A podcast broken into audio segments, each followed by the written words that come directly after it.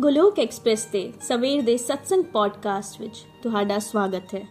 Golok express ਵਿੱਚ ਆਓ ਜੀ, ਦੁੱਖ ਦਰਦ ਭੁੱਲ ਜਾਓ ਜੀ ABCD ਦੀ ਪਕਤੀ ਵਿੱਚ ਲੀਨ ਹੋ ਕੇ ਹਰ ਰੋਜ਼ ਖੁਸ਼ੀਆਂ ਪਾਓ ਜੀ, ਹਰ ਰੋਜ਼ ਖੁਸ਼ੀਆਂ ਪਾਓ ਜੀ, ਹਰੀ ਹਰੀ ਬੋਲ।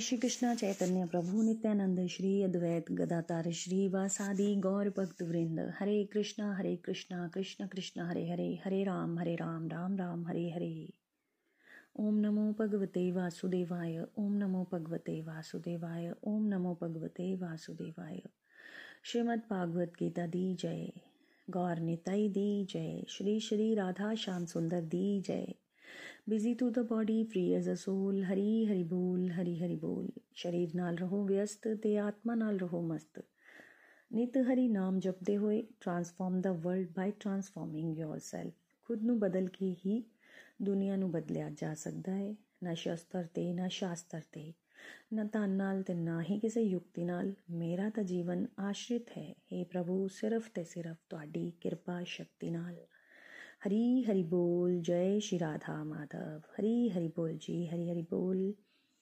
ਮੈਂ ਰੇਨੂ ਸਹਦੇਵ, ਹਿਮਾਚਲ ਪ੍ਰਦੇਸ਼, ਚੰਬਾ ਤੋਂ।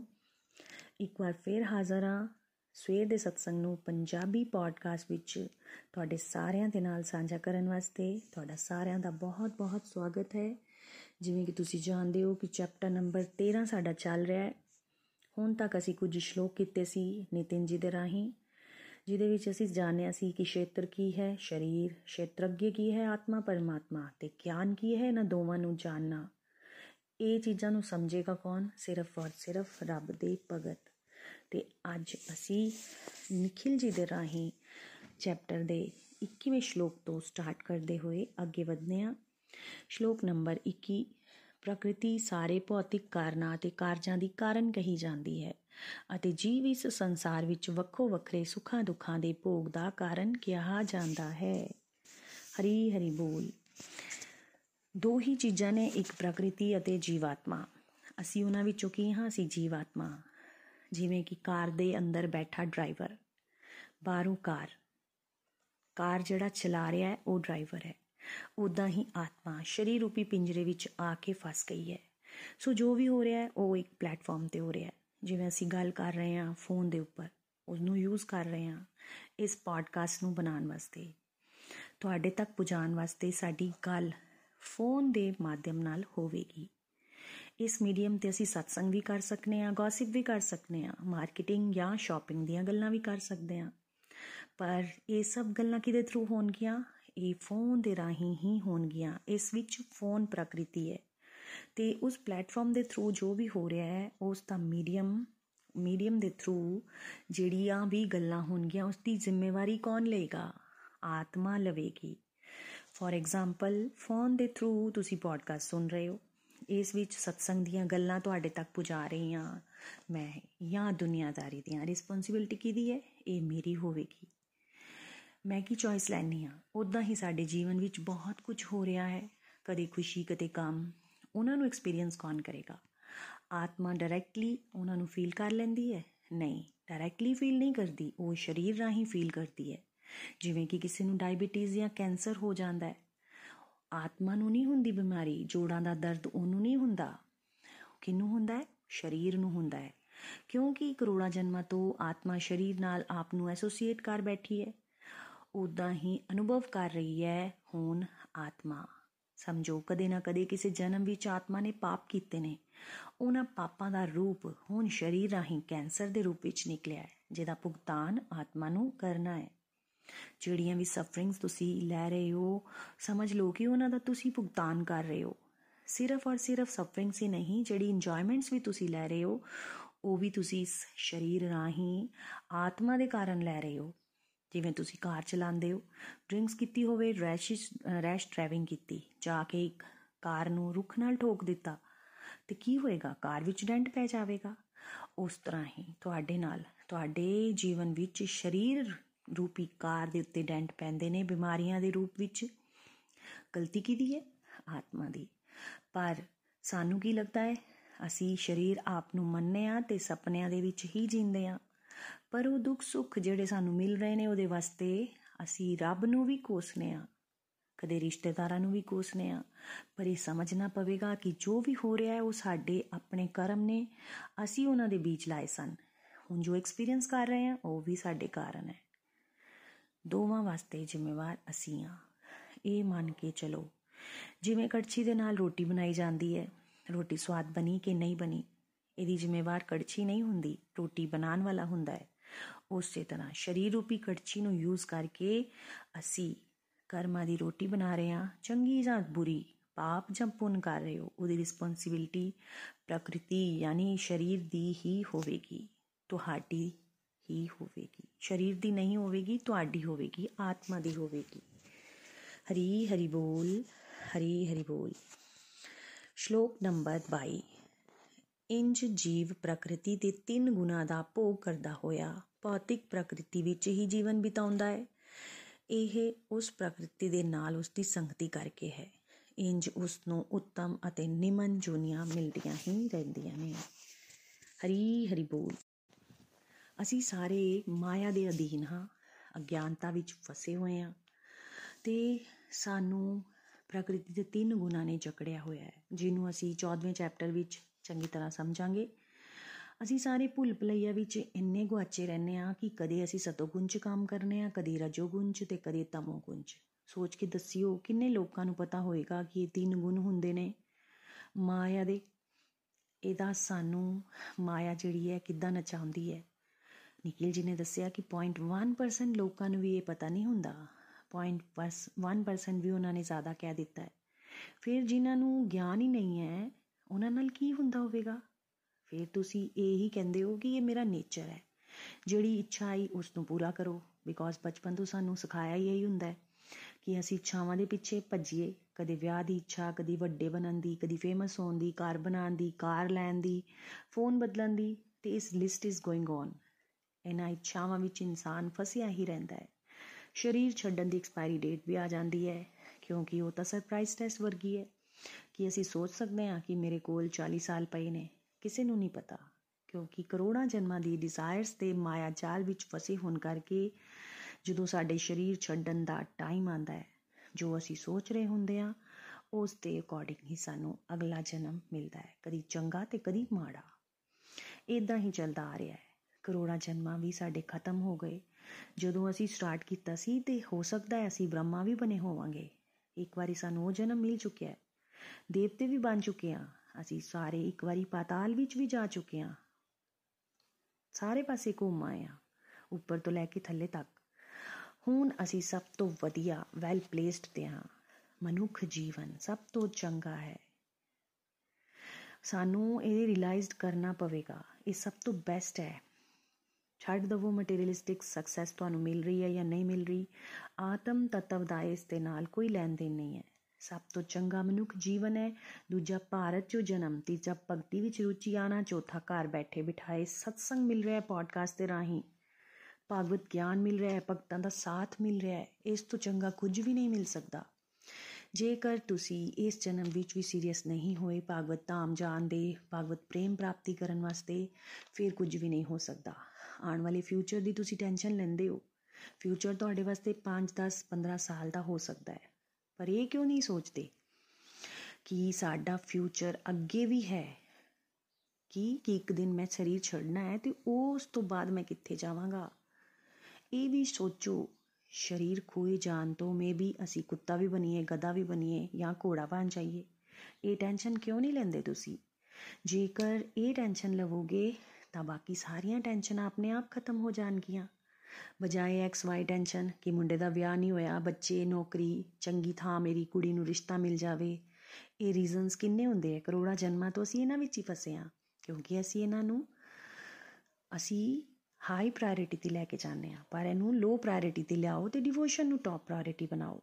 ਇੱਛਾਵਾਂ ਸਾਨੂੰ ਫਸਾਉਂਦੀਆਂ ਨੇ 5 10 5-10 ਇੱਛਾਵਾਂ ਆਣਗੀਆਂ ਉਹਨਾਂ ਚੋਂ ਪੰਜ ਪੂਰੀਆਂ ਹੋ ਜਾਣਗੀਆਂ ਤੇ ਇਹ ਇਸ ਤਰ੍ਹਾਂ ਹੀ ਦਿਨ ਪ੍ਰਤੀ ਦਿਨ ਵਧਣਗੀਆਂ, ਕੁਝ ਰਹਿ ਜਾਣਗੀਆਂ, ਕੁਝ ਵੱਧ ਜਾਣਗੀਆਂ। ਇਦਾਂ ਹੀ ਚੱਲਦਾ ਰਹੇਗਾ। ਹਰ ਕਿਸੇ ਨੂੰ ਦੂਜੇ ਦੀ ਥਾਲੀ ਵਿੱਚ ਮੋਟਾ ਲੱਡੂ ਲੱਭਦਾ ਹੈ। ਮੰਨ ਲਓ ਤੁਸੀਂ ਅਮਰੀਕਾ ਵਿੱਚ ਰਹਿੰਦੇ ਹੋ। ਵੈਲ ਆਫ ਉਥੇ, ਪਰ ਉੱਥੇ ਕੰਮ ਬੜੇ ਹੁੰਦੇ ਆ ਫਿਰ ਤੁਸੀਂ ਡਿਜ਼ਾਇਰ ਕਰਦੇ ਹੋ ਕਿ ਮੈਂ ਕਾਸ਼ ਇੰਡੀਆ ਵਿੱਚ ਜਨਮ ਲੈਂਦੀ। ਨੋ, ਵਧੀਆ ਘਰ 'ਚ ਹੁੰਦੀ। ਮੇਰੇ ਅੱਗੇ ਪਿੱਛੇ ਨੌਕਰ ਚਾਕਰ ਹੁੰਦੇ। ਹਿਡਨ ਡਿਜ਼ਾਇਰ ਤੁਹਾਡੇ ਮਨ 'ਚ ਆਈ, ਸ਼ਰੀਰ ਛੱਡਿਆ, ਰੱਬ ਨੇ ਤਥਾਸਤੂ ਕਿਹਾ ਅਗਲਾ ਜਨਮ ਇੰਡੀਆ 'ਚ, ਵਧੀਆ ਅਮੀਰ ਪਰਿਵਾਰ 'ਚ, ਅੱਗੇ ਪਿੱਛੇ ਨੌਕਰ, ਚਾਕਰ। ਪਰ ਤੁਹਾਡੇ ਇਨ-ਲॉज ਹਸਬੈਂਡ ਤੁਹਾਡੇ ਨਾਲ ਬਦਤਮੀਜ਼ੀ ਨਾਲ ਗੱਲ ਕਰਦੇ ਹੋਣਗੇ। ਬਾਹਰੋਂ ਤੁਹਾਡਾ ਸਟੇਟਸ ਬਹੁਤ ਵਧੀਆ ਹੈ। ਫਿਰ ਤੁਹਾਨੂੰ ਅੰਦਰੋਂ ਲੱਗਣਾ ਸ਼ੁਰੂ ਹੋ ਜਾਏਗਾ ਕਿ ਇਹ ਜ਼ਿੰਦਗੀ ਤੇ ਬੜੀ ਬੇਕਾਰ ਹੈ। ਭਾਵੇਂ ਮੈਂ ਗਰੀਬ ਹੁੰਦੀ, ਪਰ ਘੱਟੋ ਘੱਟ ਰਿਸਪੈਕਟ ਮਿਲਣ ਵਾਲਾ ਪਰਿਵਾਰ ਤਾਂ ਮੈਨੂੰ ਮਿਲਦਾ। ਪਰਮਾਤਮਾ ਨੇ ਇਹ ਵੀ ਡਿਜ਼ਾਇਰ ਤੁਹਾਡੀ ਪੂਰੀ ਕੀਤੀ। ਸ਼ਰੀਰ ਛੱਡਿਆ ਨੈਕਸਟ ਜਨਮ ਤੁਹਾਨੂੰ ਮਿਡਲ ਕਲਾਸ ਵਿੱਚ ਮਿਲ ਗਿਆ। ਮਿਡਲ ਕਲਾਸ ਵਿੱਚ ਤੁਹਾਨੂੰ ਰਿਸਪੈਕਟ ਤਾਂ ਬਹੁਤ ਮਿਲੀ, ਪਰ ਉੱਥੇ ਤੁਹਾਡੇ ਸ਼ੌਂਕ ਪੂਰੇ ਨਾ ਹੋਏ। ਉੱਥੇ ਤੁਹਾਡੇ ਕੋਲ ਮਰਸੀਡੀਜ਼ ਨਹੀਂ ਹੋਈ। ਫਿਰ ਤੁਸੀਂ ਇੱਕ ਦਿਨ ਆਪਣੀ ਫਰੈਂਡ ਨੂੰ ਵੇਖਿਆ ਜਿਹੜੀ ਕੈਨੇਡਾ ਵਿੱਚ ਰਹਿੰਦੀ ਹੈ? ਤੁਹਾਨੂੰ ਲੱਗਿਆ ਕਿ ਉਹਦਾ ਜੀਵਨ ਕਿੰਨਾ ਵਧੀਆ ਹੈ? ਫਿਰ ਤੁਹਾਡੇ ਅੰਦਰ ਹਿਡਨ ਡਿਜ਼ਾਇਰ ਆਈ ਕਿ ਇੰਡੀਆ ਦੀ ਜ਼ਿੰਦਗੀ ਵੀ ਜ਼ਿੰਦਗੀ ਹੈ, ਕਾਸ਼ ਮੈਂ ਕੈਨੇਡਾ ਵਿੱਚ ਜੰਮਦੀ। ਮੇਰਾ ਵਿਆਹ ਉੱਥੇ ਹੋਇਆ ਹੁੰਦਾ, ਪਰ ਤੁਸੀਂ ਭੁੱਲ ਗਏ ਹੋ ਕਿ ਪਿਛਲੇ ਜਨਮ ਵਿੱਚ ਤੁਸੀਂ ਹੀ ਡਿਜ਼ਾਇਰ ਕੀਤੀ ਸੀ, ਜਿਹਦਾ ਰਿਜ਼ਲਟ ਅੱਜ ਤੁਹਾਡੇ ਸਾਹਮਣੇ ਹੈ। ਸਮਝਣਾ ਇਹ ਹੋਵੇਗਾ ਫੈਮਿਲੀ ਰਿਲੇਸ਼ਨ ਜਿਹੜੇ ਤੁਸੀਂ ਚਾਹੁੰਦੇ ਹੋ, ਜਿਹੜੇ ਤੁਹਾਨੂੰ ਮਿਲੇ ਨੇ, ਉਹ ਕਿਸੇ ਨਾ ਕਿਸੇ ਰੂਪ ਵਿੱਚ ਤੁਸੀਂ ਉਹਨਾਂ ਨੂੰ ਦੁੱਖ ਦਿੱਤਾ ਹੈ। ਜਿਹੜਾ ਰਿਸ਼ਤਾ ਬਣ ਕੇ ਇਸ ਜਨਮ ਵਿੱਚ ਤੁਹਾਨੂੰ ਦੁਖੀ ਕਰਨ ਆਇਆ ਹੈ, ਜਿਵੇਂ ਤੁਹਾਨੂੰ ਲੱਗਦਾ ਹੈ ਕਿ ਹਸਬੰਦ ਕੋਲੋਂ ਤੁਹਾਨੂੰ ਬੜਾ ਹੀ ਦੁੱਖ ਮਿਲਦਾ ਹੈ। ਸਮਝੋ, ਪਿਛਲੇ ਜਨਮ ਵਿੱਚ ਹੋ ਸਕਦਾ ਹੈ ਕਿ ਤੁਸੀਂ ਵੀ ਹਸਬੰਡ ਬਣ ਕੇ ਉਹਨਾਂ ਨੂੰ ਦੁਖੀ ਕੀਤਾ ਹੋਵੇ ਫਰਸਟ੍ਰੇਟ ਕੀਤਾ ਹੋਵੇ। ਹੁਣ ਅੱਜ ਉਹ ਤੁਹਾਨੂੰ ਕਰ ਰਹੇ ਨੇ। ਇਸ ਤਰੀਕੇ ਨਾਲ ਮਾਇਆ ਦਾ ਜਾਲ ਚੱਲਦਾ ਹੈ ਜਿੱਤੇ ਤੁਸੀਂ ਫਸੇ ਰਹਿੰਦੇ ਹੋ। ਕਿਉਂਕਿ ਤੁਸੀਂ ਇਮੀਡੀਏਟ ਸੋਲੂਸ਼ਨ ਚਾਹੁੰਦੇ ਹੋ ਤੇ ਫਸਦੇ ਜਾਂਦੇ ਹੋ। ਫੋਰ ਐਗਜ਼ਾਮਪਲ ਜਿਵੇਂ ਹਸਬੰਡ ਕੋਲੋਂ ਦੁਖੀ ਹੋ, ਤੁਹਾਨੂੰ ਲੱਗੇਗਾ ਕਿ ਇਹਦੇ ਕੋਲੋਂ ਮੇਰੀ ਮੁਕਤੀ ਮਿਲ ਜਾਵੇ। ਮੁਕਤੀ ਮਿਲ ਵੀ ਜਾਵੇਗੀ। ਪਰ ਫਿਰ ਤੁਸੀਂ ਐਕਸ ਵਾਈ ਜ਼ੈਡ ਪ੍ਰੋਬਲਮ ਵਿੱਚ ਫਸ ਜਾਂਦੇ ਹੋ। ਮਾਇਆ ਦਾ ਨੇਚਰ ਕੀ ਹੈ? ਮਾਇਆ ਦਾ ਨੇਚਰ ਹੈ ਪ੍ਰੋਬਲਮ ਕ੍ਰੀਏਟਸ ਕਰਨਾ। ਏ ਬੀ ਸੀ ਡੀ ਭਾਵੇਂ ਪ੍ਰੋਬਲਮਸ ਹੋਣ, ਪਰ ਪ੍ਰੋਬਲਮਸ ਚੱਲਦੀਆਂ ਰਹਿਣਗੀਆਂ। ਇਹ ਤਤਵ ਨੂੰ ਪਛਾਨਣਾ ਹੈ ਤੇ ਇਹਨੂੰ ਫੜਨ ਦੀ ਲੋੜ ਹੈ। ਜਦੋਂ ਤੱਕ ਅਸੀਂ ਭਾਗਵਤ ਧਾਮ ਪੁੱਜ ਨਹੀਂ ਜਾਂਦੇ ਉਦੋਂ ਤੱਕ ਅਸੀਂ ਸਰੀਰ ਵਿੱਚ ਕਦੇ ਚੰਗੇ ਜੋਨ ਵਿੱਚ ਤੇ ਕਦੀ ਮੰਦੀ ਜੋਨ ਵਿੱਚ ਭਟਕਦੇ ਹੀ ਰਵਾਂਗੇ। ਇਹ ਬੈਸਟ ਲਾਈਫ ਹੈ ਮਨੁੱਖ ਜੀਵਨ ਦੀ।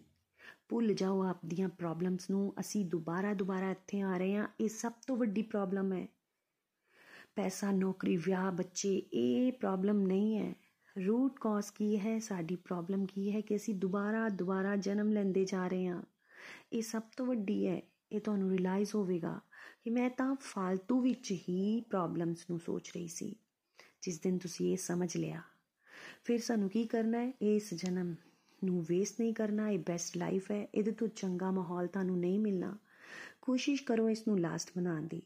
ਤੇ ਨਾਲ ਹੀ ਅਸੀਂ ਭਗਵਤ ਧਾਮ ਕੱਲੇ ਵੀ ਨਹੀਂ ਜਾਣਾ 50 ਲੋਕਾਂ ਨੂੰ ਨਾਲ ਲੈ ਕੇ ਜਾਣਾ ਹੈ। ਇੰਨਾ ਅੱਗੇ ਵਧੋ ਕਿ 2-3 ਹਜ਼ਾਰ ਲੋਕ ਤੁਹਾਨੂੰ ਦੇਖ ਕੇ ਪ੍ਰੇਰਿਤ ਹੋਣ। ਤੇ ਇਸ ਰਸਤੇ ਵਿੱਚ ਅੱਗੇ ਵਧਣ ਵਾਸਤੇ ਤੁਹਾਡਾ ਜਨਮ ਸਫਲ ਹੋ ਜਾਵੇ। ਉਹ ਨਾ ਬਣੋ ਜਿਵੇਂ ਤੁਸੀਂ ਆਏ ਗਦਾ ਬਣੇ ਖਾਦਾ ਪੀਤਾ ਤੇ ਚਲੇ ਗਏ। ਬੇਸਿਕ ਰੂਟੀਨ ਤੁਹਾਨੂੰ ਪਤਾ ਹੀ ਹੈ, ਉਂਝ ਨਾ ਕਰੋ। ਬਲਕਿ ਅਸੀਂ ਜਾਨਵਰਾਂ ਤੋਂ ਵੱਧ ਸਟ्रेस ਲੈ ਕੇ ਕੰਮ ਕਰਨੇ ਆ।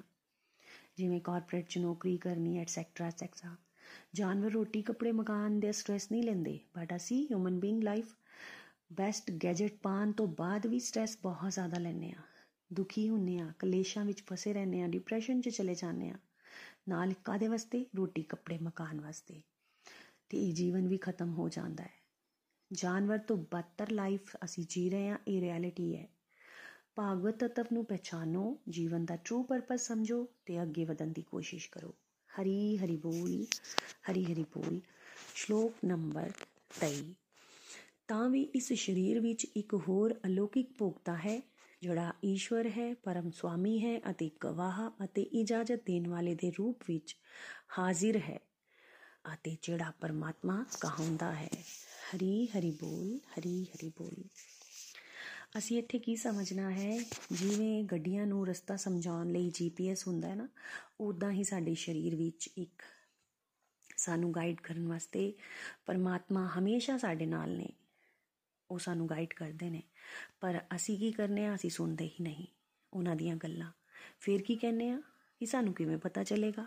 ਸੋਚੋ, ਜੇਕਰ ਤੁਸੀਂ ਪਬਲਿਕ 'ਚ ਬੈਠੇ ਹੋ, ਅਖਬਾਰਾਂ ਪੜ੍ਹਦੇ ਹੋ ਪੋਲਿਟਿਕਸ ਦੀ ਚਰਚਾ ਕਰਨੀ ਹੈ, ਚੁਗਲੀਆਂ ਹੀ ਕਰ ਰਹੇ ਹੁੰਦੇ ਆ, ਤੁਹਾਨੂੰ ਰੱਬ ਦੀਆਂ ਗੱਲਾਂ ਕਿੰਜ ਸੁਣਨਗੀਆਂ? ਮੰਨ ਲਵੋ ਮੇਲੇ ਵਿੱਚ ਇੱਕ ਬੱਚਾ ਗਵਾਚ ਗਿਆ। ਹਰ ਪਾਸੇ ਮੇਲੇ ਵਿੱਚ ਰੋਲਾ ਹੀ ਰੋਲਾ ਹੁੰਦਾ ਹੈ।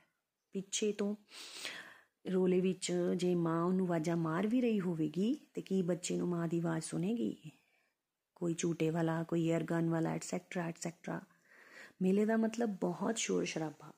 ਉਦਾਂ ਹੀ ਪਰਮਾਤਮਾ ਸਾਨੂੰ ਆਵਾਜ਼ਾਂ ਮਾਰ ਰਹੇ ਨੇ ਗਾਈਡੈਂਸ ਦੇ ਰਹੇ ਹੁੰਦੇ ਨੇ, ਪਰ ਸਾਡੇ ਅੰਦਰ ਮੇਲੇ ਰੂਪੀ ਸੰਸਾਰ ਦੀਆਂ ਆਵਾਜ਼ਾਂ ਘੁੰਮ ਰਹੀਆਂ ਨੇ। ਕਦੀ ਪ੍ਰਮੋਸ਼ਨ ਕਦੀ ਵਿਆਹ, ਕਦੀ ਮਕਾਨ, ਕਦੀ ਬੱਚੇ। ਲਿਸਟ ਇਜ਼ ਗੋਇੰਗ ਔਨ ਸਾਡੇ ਅੰਦਰ ਬਹੁਤ ਸਾਰੀਆਂ ਗੱਲਾਂ ਚੱਲ ਰਹੀਆਂ ਨੇ ਮਾਇਆ ਦੀਆਂ, ਪਰ ਰੱਬ ਦੀਆਂ ਇਹ ਗੱਲਾਂ ਸਾਨੂੰ ਸੁਣਦੀਆਂ ਹੀ ਨਹੀਂ। ਇੱਕ ਸਪਿਰਚੁਅਲ ਗਾਈਡ ਦਾ ਕੀ ਰੋਲ ਹੁੰਦਾ ਹੈ? ਜਿਹਨੂੰ ਸਮਝ ਆ ਗਈ ਹੁੰਦੀ ਹੈ ਕਿ ਰੱਬ ਦੀ ਗੱਲ ਕਿਹੜੀ ਹੈ ਤੇ ਮਾਇਆ ਦੀ ਗੱਲ ਕਿਹੜੀ ਹੈ। ਉਹ ਡਿਫਰੈਂਸ਼ੀਏਟ ਉਹਨੂੰ ਕਰਨਾ ਆ ਗਿਆ ਹੁੰਦਾ ਹੈ। ਇਸ ਕਰਕੇ ਸਤਸੰਗ ਨੂੰ ਸੁਣਦੇ ਹੋਏ ਤੁਹਾਨੂੰ ਡਾਇਰੈਕਟ ਪ੍ਰਭੂ ਦੀ ਆਵਾਜ਼ ਸੁਨੇਗੀ ਤੁਹਾਨੂੰ ਲੱਗਦਾ ਹੋਵੇਗਾ ਕੋਈ ਬੋਲ ਰਿਹਾ ਹੈ ਪੋਡਕਾਸਟ ਵਿੱਚ, ਪਰ ਇਹ ਨਹੀਂ ਹੁੰਦਾ। ਸਾਡੇ ਹਿਮਾਚਲ ਵਿੱਚ ਚੇਲੇ ਕੰਮਦੇ ਨੇ ਨਾਰਮਲ ਪਰਸਨ ਹੁੰਦੇ ਨੇ ਉਹ। ਉਸ ਪੂਜਾ ਦੇ ਦੌਰਾਨ ਚੇਲੇ ਦੇ ਅੰਦਰ ਕੁਝ ਪਾਵਰਸ ਆ ਜਾਂਦੀਆਂ ਨੇ। ਉਹ ਤੁਹਾਨੂੰ ਤੁਹਾਡੇ ਬਾਰੇ ਵਿੱਚ ਦੱਸਦੇ ਨੇ। ਬੇਸਿਕਲੀ ਉਹਨੂੰ ਪੁੱਛ ਦੇਣਾ ਕਿਹਾ ਜਾਂਦਾ ਹੈ। ਕੋਈ ਪੁੱਛੇ ਤੇ ਉਸ ਨੂੰ ਚੇਲਾ ਜਾਂ ਦੇਵੀ ਮਾਤਾ ਦਾ ਜੋ ਵੀ ਡਿਵਾਈਨ ਉਹਨੂੰ ਆਵਾਜ਼ ਸੁਣਦੀ ਹੈ, ਉਹ ਉਸ ਨੂੰ ਅੱਗੇ ਟਰਾਂਸਫਰ ਕਰਦੇ ਨੇ।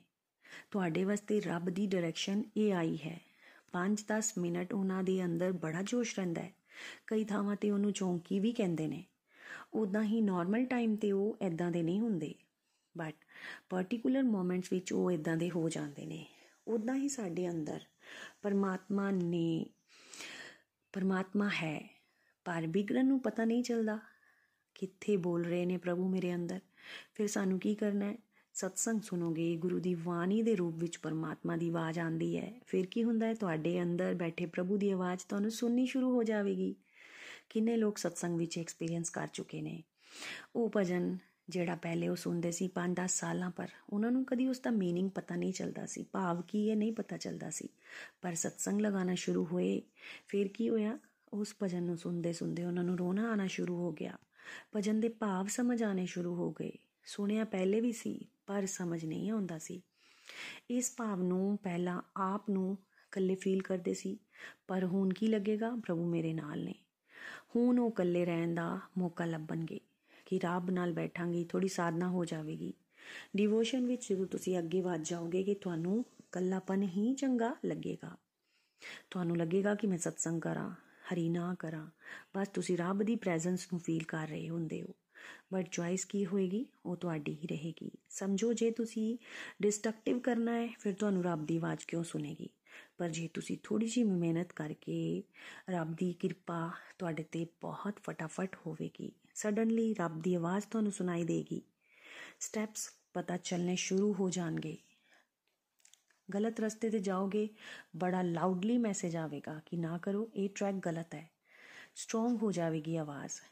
ਉਹ ਵੀ ਇਗਨੋਰ ਕਰੋਗੇ। ਜੇ ਤੁਸੀਂ ਉਹਨੂੰ ਇਗਨੋਰ ਕਰੋਗੇ ਤਾਂ ਰੱਬ ਦੀ ਆਵਾਜ਼ ਹੌਲੀ ਆ ਜਾਵੇਗੀ।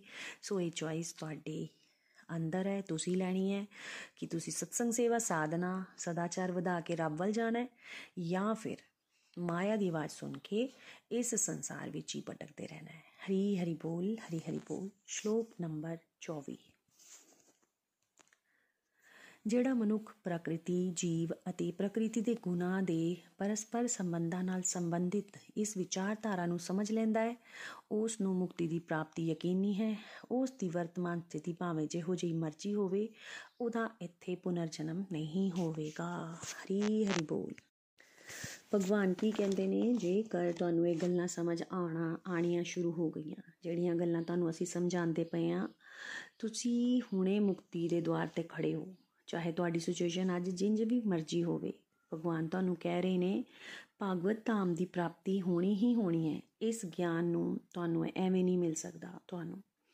ਮੰਨ ਲਓ ਜੇਕਰ ਤੁਸੀਂ ਕਲਾਸ ਫਸਟ ਵਿੱਚ ਹੋ, ਤੇ ਤੁਹਾਨੂੰ ਯੂਨੀਵਰਸਿਟੀ ਦੀ ਪੜ੍ਹਾਈ ਮਿਲ ਸਕਦੀ ਹੈ। ਅਵੇਲੇਬਲ ਹੋ ਜਾਏ ਤੁਹਾਨੂੰ। ਨਹੀਂ, ਤੁਹਾਨੂੰ ਅਵੇਲੇਬਲ ਨਹੀਂ ਹੋਏਗੀ, ਕਿਉਂਕਿ ਤੁਸੀਂ ਕਲਾਸ ਫਸਟ ਵਿੱਚ ਹੋ। ਇਸੇ ਤਰ੍ਹਾਂ ਭਗਵਾਨ ਨੂੰ ਪਤਾ ਹੈ ਕਿ ਕੌਣ ਕਿਸ ਸਟੇਜ ਤੇ ਹੈ। ਆਪਣੀ ਸਪਿਰਚੁਅਲ ਜਰਨੀ ਵਿੱਚ ਤੁਹਾਨੂੰ ਭਗਵਦ ਗੀਤਾ ਘਰ ਬੈਠੇ ਬਿਠਾਏ ਅਧਿਐਨ ਕਰਵਾਇਆ ਜਾਂਦਾ ਪਿਆ ਹੈ। ਤੁਹਾਨੂੰ ਸਾਰਿਆਂ ਦੇ ਡਿਵਾਈਨ ਅਕਾਊਂਟ ਬਹੁਤ ਜ਼ਿਆਦਾ 골ਡਨ ਨੇ। ਮਤਲਬ ਤੁਹਾਡੇ ਡਿਵਾਈਨ ਅਕਾਊਂਟਸ ਬਹੁਤ ਜ਼ਿਆਦਾ ਨੇ। ਪਿਛਲੇ ਜਨਮਾਂ ਦੇ।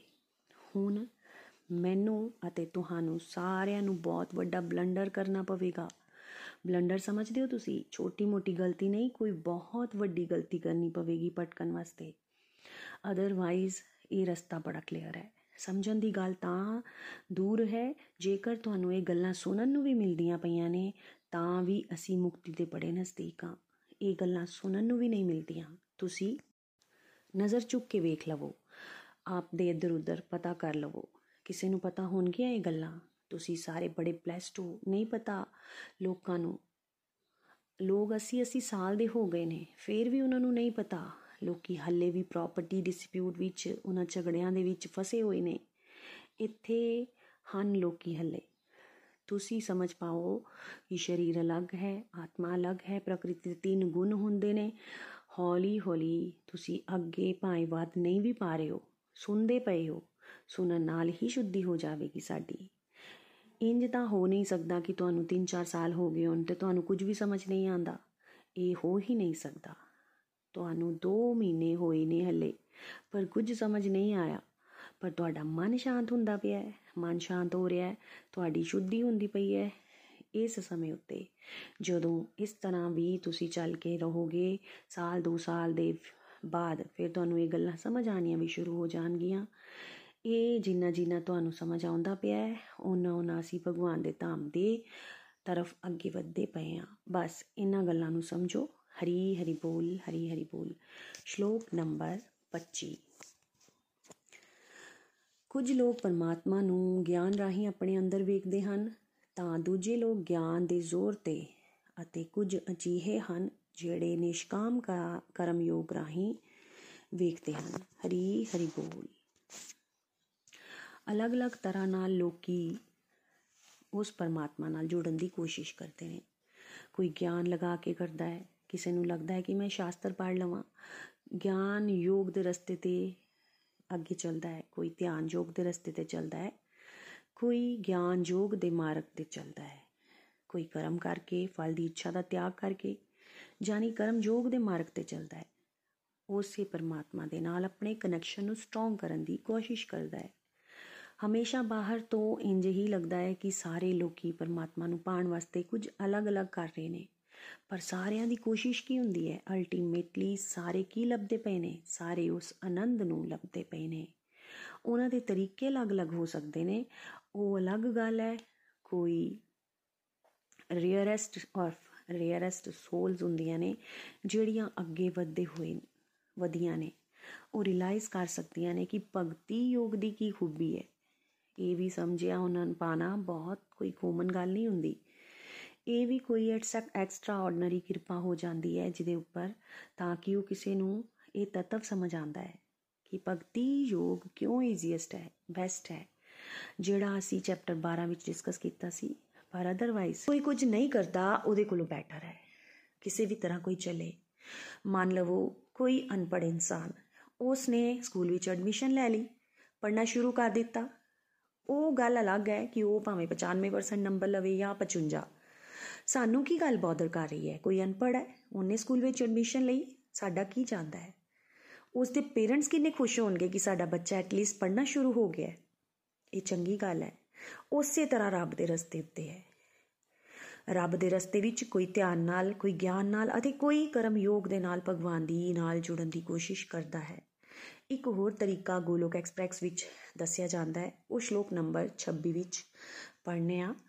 ਹਰੀ ਹਰੀ ਬੋਲ, ਸ਼ਲੋਕ ਨੰਬਰ 26 ਅਜੀਹੇ ਵੀ ਲੋਕ ਹੁੰਦੇ ਨੇ, ਜਿਹੜੇ ਭਾਵੇਂ ਅਧਿਆਤਮਿਕ ਗਿਆਨ ਤੋਂ ਜਾਣੂ ਨਹੀਂ ਹੁੰਦੇ, ਪਰ ਹੋਰਨਾਂ ਤੇ ਪਰਮ ਪੁਰਸ਼ ਬਾਰੇ ਸੁਣ ਕੇ ਉਹਨਾਂ ਦੀ ਪੂਜਾ ਕਰਨ ਲੱਗ ਜਾਂਦੇ ਨੇ। ਇਹ ਲੋਕ ਵੀ ਪਰਮਾਨਿਕ ਪੁਰਖਾਂ ਤੋਂ ਸੁਣ ਕੇ ਆਪਣੀ ਮਨੋਵ੍ਰਿਤੀ ਹੋਣ ਕਰਕੇ ਸਦਕਾ ਜਨਮ ਅਤੇ ਮਰਨ ਦੇ ਰਸਤੇ ਨੂੰ ਪਾਰ ਕਰ ਜਾਂਦੇ ਨੇ। ਹਰੀ ਹਰੀ ਬੋਲ। ਵੇਖੋ ਗੋਲੋਕ ਐਕਸਪੈਕਟਸ ਕਿਦਾਂ ਵਧਿਆ। ਨikhil ਜੀ, ਆਪਣਾ ਐਗਜ਼ਾਮਪਲ ਦਿੰਦੇ ਹੋਏ ਦੱਸ ਰਹੇ ਸੀ ਕਿ ਉਹਨਾਂ ਨੂੰ ਜਿਹੜਾ ਗਿਆਨ ਮਿਲਿਆ ਉਹਨਾਂ ਨੇ ਆਪਣੇ ਵੱਡੇ ਭਰਾ ਨਾਲ, ਭਾਬੀ ਨਾਲ, ਭੈਣਾਂ ਨਾਲ ਆਪਣੇ ਫਰੈਂਡਸ ਦੇ ਨਾਲ ਡਿਸਕਸ ਕੀਤਾ ਤੇ ਉਹ ਲੋਕ ਵੀ ਚੁੱਪਚਾਪ ਉਸ ਨੂੰ ਵਿਨਮਰਤਾ ਦੇ ਨਾਲ ਸੁਣਦੇ ਰਹੇ। ਸ਼ਰਵਨ ਦੇ ਨਾਲ ਲੋਕਾਂ ਦਾ ਹਾਰਟ ਟਰਾਂਸਫਾਰਮ ਹੋ ਸਕਦਾ ਹੈ। ਕਿਸੇ ਨੇ ਕੋਈ ਧਰਮ ਕਰਮ ਯੋਗ ਨਹੀਂ ਕੀਤਾ ਧਿਆਨ ਯੋਗ ਨਹੀਂ ਕੀਤਾ। ਬਸ ਚੁੱਪਚਾਪ ਸਾਰੇ ਵਿਨਮਰਤਾ ਦੇ ਨਾਲ ਉਹਨਾਂ ਦੀਆਂ ਗੱਲਾਂ ਨੂੰ ਸੁਣਦੇ ਰਹੇ। ਕਦੇ ਵੀ ਅਧਿਆਤਮਿਕ ਜੀਵਨ ਵਿੱਚ ਇਹ ਗੱਲ ਨਾ ਕਰਿਓ ਕਿ ਲੋਕ ਕਹਿੰਦੇ ਨੇ ਕਿ ਸੁਣਨ ਨਾਲ ਕੀ ਹੋ ਸਕਦਾ ਹੈ? ਸ਼ਰਵਨ ਦੀ ਬੜੀ ਹਾਈ ਲੈਵਲ ਦੀ ਇੰਪੋਰਟੈਂਸ ਹੈ ਇਸ ਰਸਤੇ ਉੱਤੇ। ਜਦੋਂ ਕੋਈ ਅਧਿਆਤਮਿਕ ਪੁਰਸ਼ ਦੇ ਕੋਲੋਂ ਸੁਣਦਾ ਹੈ, ਜਿਸ ਦਾ ਕਨੈਕਸ਼ਨ ਭਗਵਾਨ ਦੇ ਨਾਲ ਹੈ, ਉਹ ਇਹ ਗੱਲਾਂ ਧਿਆਨ ਨਾਲ ਸੁਣ ਕੇ, ਸੱਚੇ ਦਿਲ ਨਾਲ, ਵਿਨਮਰਤਾ ਦੇ ਨਾਲ, ਬਿਨਾ ਕੋਈ ਆਪਣਾ ਮਿਰਚ ਮਸਾਲਾ ਲਾਇਆ ਹੋਏ, ਬਸ ਗੜਬੜ ਨਾ ਕਰਦੇ ਹੋਏ ਜੋ ਕੁਝ ਸਿਖਾਇਆ ਜਾਵੇ, ਉਸ ਨੂੰ ਸੱਚੇ ਦਿਲ ਦੇ ਨਾਲ ਸੁਣ ਕੇ ਫਿਰ ਦੂਸਰੇ ਨੂੰ ਵੰਡੇਗਾ। ਜਿਹੜਾ ਸੁਣਨਾ ਚਾਹੁੰਦਾ ਹੈ, ਉਹਦੀ ਵੀ ਜੀਵਨ ਵਿੱਚ ਟਰਾਂਸਫਰਮੇਸ਼ਨ ਆਵੇਗੀ। ਇਹ ਵਾਲਾ ਕੋਟਾ ਕਿਹਦਾ ਹੈ? ਇਹ ਭਗਵਾਨ ਦੇ ਰਸਤੇ ਉੱਤੇ ਚੱਲਣ ਦਾ, ਭਗਵਾਨ ਦਾ ਹੀ ਕੋਟਾ ਹੈ। ਜੇਕਰ ਕਿਸੇ ਨੇ ਕੁਝ ਕੋਸ਼ਿਸ਼ ਵੀ ਨਹੀਂ ਕੀਤੀ, ਬਸ ਉਸ ਦੇ ਕੋਲ ਇਹ ਵਾਲੀ ਕੁਆਲਿਟੀ ਹੋਵੇ ਕਿ ਉਹ ਵਿਨਮਰਤਾ ਦੇ ਨਾਲ ਭਗਤਾਂ ਨੂੰ ਸੁਣਨਾ ਸ਼ੁਰੂ ਕਰ ਦੇ, ਝਗੜੇ ਨਾ ਕਰੇ, ਤਰਕ ਵਿਤਰਕ ਨਾ ਲਾਵੇ, ਚੁੱਪਚਾਪ ਸੁਣਦਾ ਰਵੇ। ਕਦੋਂ ਉਸ ਨੂੰ ਗਿਆਨ ਹੋ ਜਾਵੇਗਾ, ਕਦੋਂ ਉਸ ਨੂੰ ਭਗਵਤ ਪ੍ਰੇਮ ਹੋ ਜਾਵੇਗਾ, ਕਦੋਂ ਉਸ ਦੀ ਡਿਜ਼ਾਇਰਸ ਮਟੀਰੀਅਲ ਡਿਜ਼ਾਇਰਸ ਤੋਂ ਹਟ ਕੇ ਸਪਿਰਚੁਅਲ ਡਿਜ਼ਾਇਰ ਡਿਵੋਸ਼ਨਲ ਡਿਜ਼ਾਇਰਸ ਹੋ ਜਾਵਣਗੀਆਂ, ਉਹ ਭਗਵਤ ਧਾਮ ਪਾ ਲਵੇਗਾ ਉਸ ਨੂੰ ਪਤਾ ਹੀ ਨਹੀਂ ਚੱਲਣਾ। ਇਹ ਇੰਨਾ ਪਾਵਰਫੁਲ ਰਸਤਾ ਹੈ ਸ਼ਰਵਨ ਦਾ। ਇੰਜ ਹੀ ਦੇਖੋ ਗੋਲੋਕ ਐਕਸਪ੍ਰੈਸ ਵੱਧਦਾ ਗਿਆ ਅਤੇ ਇੰਜ ਹੀ ਅੱਗੇ ਵੱਧਦਾ ਵੀ ਪਿਆ ਹੈ। ਤੁਹਾਡੇ ਵਿੱਚੋਂ ਕਿੰਨੇ ਸਾਰੇ ਲੋਕ ਜਿਹੜੇ ਅੱਗੇ ਲੋਕਾਂ ਨੂੰ ਗਾਈਡ ਕਰਨਾ ਸ਼ੁਰੂ ਹੋ ਜਾਣਗੇ ਤੇ ਸਾਡੇ ਗੋਲੋਕ ਐਕਸਪ੍ਰੈਸ ਦੇ ਵਿੱਚ ਸੁਣ ਕੇ ਸ਼ਰਵਨ ਕਰਕੇ ਕਈ ਲੋਕ ਇਹ ਸਭ ਕਰ ਵੀ ਪਾ ਰਹੇ ਨੇ। ਫਰੈਂਡਸ ਫੈਮਿਲੀ ਨੂੰ ਰਿਲੇਟਿਵਸ ਨੂੰ ਅਸੀਂ ਵੰਡੀਏ ਗਿਆਨ। ਤੁਸੀਂ ਕਿਸੇ ਨੇ ਇਹ ਸੋਚਿਆ ਵੀ ਨਹੀਂ ਹੋਏਗਾ ਕਿ ਤੁਹਾਡੇ ਗੱਲ ਕਰਨ ਦੇ ਨਾਲ ਲੋਕੀ ਬਦਲਣਗੇ। ਪਰ ਤੁਹਾਡੇ ਗੱਲ ਕਰਨ ਦੇ ਨਾਲ ਲੋਕੀ ਬਦਲ ਰਹੇ ਨੇ। ਉਹ ਕੀ ਹੈ? ਉਹ ਭਗਵਾਨ ਦਾ ਇੱਕ ਸਿਸਟਮ ਬਣਾਇਆ ਹੋਇਆ ਹੈ। ਜੇਕਰ ਕੋਈ ਮੇਰਾ ਬੱਚਾ ਵਿਨਮਰਤਾ ਦੇ ਨਾਲ ਮੇਰੇ ਭਗਤ ਨੂੰ ਸੁਣ ਲਵੇ, ਤਾਂ ਮੈਂ ਬੋਨਸ ਦੇ ਨਾਲ ਉਸ ਨੂੰ ਗਿਆਨ ਦੇ ਦੇਵਾਂਗਾ। ਉਹਨੂੰ ਗਿਆਨ ਵੀ ਮਿਲ ਜਾਵੇਗਾ, ਸਾਰਾ ਕੁਝ ਤੁਸੀਂ ਸਿੱਖ ਜਾਓਗੇ। ਜੇਕਰ ਤੁਹਾਡੇ ਵਿੱਚ ਇੱਕ ਕੁਆਲਿਟੀ ਹੋ, ਉਹ ਕੀ ਹੈ? ਵਿਨਮਰਤਾ ਦੇ ਨਾਲ ਸੁਣਨਾ। ਸ਼ਰਵਨ ਕਰਦੇ ਰਹਿਣ ਦੇ ਨਾਲ ਜੇਕਰ ਤੁਹਾਨੂੰ ਕੁਝ ਸਮਝ ਨਹੀਂ ਵੀ ਆ ਰਿਹਾ ਕੋਈ ਗੱਲ ਨਹੀਂ। ਫੇਰ ਵੀ ਸਾਡੀ ਸ਼ੁੱਧੀ ਹੀ ਹੁੰਦੀ ਹੈ। ਸ਼ਰਵਨ ਦੇ ਨਾਲ ਬਾਅਦ ਵਿੱਚ ਕੀਰਤਨ ਵੀ ਹੁੰਦਾ ਹੈ, ਸਮਰਨ ਵੀ ਵੱਧਦਾ ਹੈ। ਜਿਹੜੀ ਚੀਜ਼ ਤੁਸੀਂ ਸੁਣਦੇ ਰਹਿੰਦੇ ਹੋ ਨਾ, ਵੈਸੇ ਵਿਚਾਰ ਤੁਹਾਡੇ ਹੋ ਜਾਂਦੇ ਨੇ। ਜਦੋਂ ਤੁਸੀਂ ਕ੍ਰਾਈਮ ਪੈਟਰੋਲ ਟੀਵੀ ਉੱਤੇ ਦੇਖਦੇ ਹੋਵੋਗੇ, ਤਾਂ ਤੁਸੀਂ ਸੁਣਦੇ ਸੀ ਕਿ ਫਿਰ ਤੁਹਾਡੇ ਅੰਦਰ ਇਹੀ ਵਿਚਾਰ ਚੱਲਦੇ ਹੋਣਗੇ। ਰਾਤ ਨੂੰ ਸੁਣਦੇ ਸਮੇਂ ਕੀ ਹੁੰਦਾ ਹੋਏਗਾ ਤੁਹਾਡੇ ਦੇ ਨਾਲ? ਤੁਸੀਂ ਡਰੇ ਹੋਏ ਹੋਵੋਗੇ, ਤੁਹਾਨੂੰ ਭਿਆਨਕ ਸੁਪਨੇ ਆ ਸਕਦੇ ਆ ਤੁਹਾਡੀ ਬੇਟਾ, ਬੇਟੀ ਥੋੜਾ ਜਿਹਾ ਲੇਟ ਹੋ ਗਏ। ਤੁਹਾਨੂੰ ਕੀ ਲੱਗੇਗਾ ਕਿ ਉਹਨਾਂ ਦੇ ਨਾਲ ਕੁਝ ਹੋ ਗਿਆ ਹੈ? ਗੰਦੇ ਵਿਚਾਰ ਤੁਹਾਡੇ ਮਨ ਵਿੱਚ ਆਣਗੇ ਕਿੰਜ? ਕਿੰਜ ਹੋ ਜਾਂਦਾ ਹੈ? ਕਿਉਂਕਿ ਇਹ ਗੱਲਾਂ ਤੁਸੀਂ ਸੁਣਦੇ ਪਏ ਸੀ। ਪਰ ਉਹ ਹੀ ਤੁਸੀਂ ਅਗਰ ਭਗਵਾਨ ਦੀਆਂ ਗੱਲਾਂ ਦਾ ਸ਼ਰਵਨ ਕਰਨਾ ਸ਼ੁਰੂ ਕਰ ਦਵੋਗੇ, ਤਾਂ ਫਿਰ ਕੀ ਹੋਵੇਗਾ? ਕਿਸ ਤਰ੍ਹਾਂ ਦੇ ਵਿਚਾਰ ਆਣਾ ਸ਼ੁਰੂ ਹੋ ਜਾਣਗੇ? ਭਗਵਾਨ ਦੇ ਨਾਲ ਜੁੜੇ ਹੋਏ ਵਿਚਾਰ ਆਣਾ ਸ਼ੁਰੂ ਹੋ ਜਾਣਗੇ। ਕੀਰਤਨ ਵੀ ਕਰੋਗੇ, ਚਲਦੇ ਫਿਰਦੇ ਨਾਮ ਜਾਪ ਵੀ ਹੋਣਾ ਸ਼ੁਰੂ ਹੋ ਜਾਏਗਾ। ਜੇਕਰ ਤੁਹਾਡਾ ਦਿਲ ਵੀ ਕਰੇਗਾ ਕਿ ਕੋਈ ਫਰੈਂਡ ਵੀ ਤੁਹਾਨੂੰ ਮਿਲੇ, ਤੇ ਤੁਸੀਂ ਉਸ ਨੂੰ ਸਤਸੰਗ ਦੀਆਂ ਗੱਲਾਂ ਹੀ ਸੁਣਾਓਗੇ। ਤੁਹਾਡਾ ਗੱਲ ਕਰਨ ਦਾ ਤਰੀਕਾ ਕੀਰਤਨ ਹੋ ਜਾਵੇਗਾ। ਗੱਲਾਂ ਵੀ ਭਗਵਾਨ ਦੀਆਂ ਹੋ ਜਾਣਗੀਆਂ। ਗੱਲਾਂ ਵੀ ਹੋ ਜਾਣਗੀਆਂ, ਜਾਪ ਵੀ ਹੋਣਾ ਸ਼ੁਰੂ ਹੋ ਜਾਵੇਗਾ ਅਤੇ ਜਦੋਂ ਤੁਸੀਂ ਸੁਣਦੇ ਹੀ ਭਗਵਾਨ ਦੇ ਬਾਰੇ ਵਿੱਚ, ਉਹ ਗੱਲਾਂ ਵੀ ਭਗਵਾਨ ਦੇ ਬਾਰੇ ਚ ਕਰਦੇ ਹੋ, ਸਮਰਨ ਵੀ ਉਹਨਾਂ ਦਾ ਕਰਦੇ ਹੋ, ਯਾਦ ਵੀ ਭਗਵਾਨ ਨੂੰ ਕਰੋਗੇ। ਇਸ ਲਈ ਸਿਰਫ ਸੁਣਦੇ ਰਹਿਣ ਦੇ ਨਾਲ, ਜੇਕਰ ਕੋਈ ਵਿਨਮਰਤਾ ਦੇ ਨਾਲ ਉਹਨਾਂ ਨੂੰ ਸੁਣਦਾ ਹੀ ਰਵੇ, ਉਸ ਦਾ ਫਲ ਕੀ ਹੈ? ਬੜਾ ਜ਼ਬਰਦਸਤ ਤੁਹਾਨੂੰ ਮਿਲਦਾ ਹੈ। ਇਸ ਲਈ ਕਦੇ ਇਹ ਮਤ ਸੋਚੋ ਕਿ ਖਾਲੀ ਸੁਣਦੇ ਰਹਿਣ ਨਾਲ ਕੀ ਹੋ ਜਾਵੇਗਾ।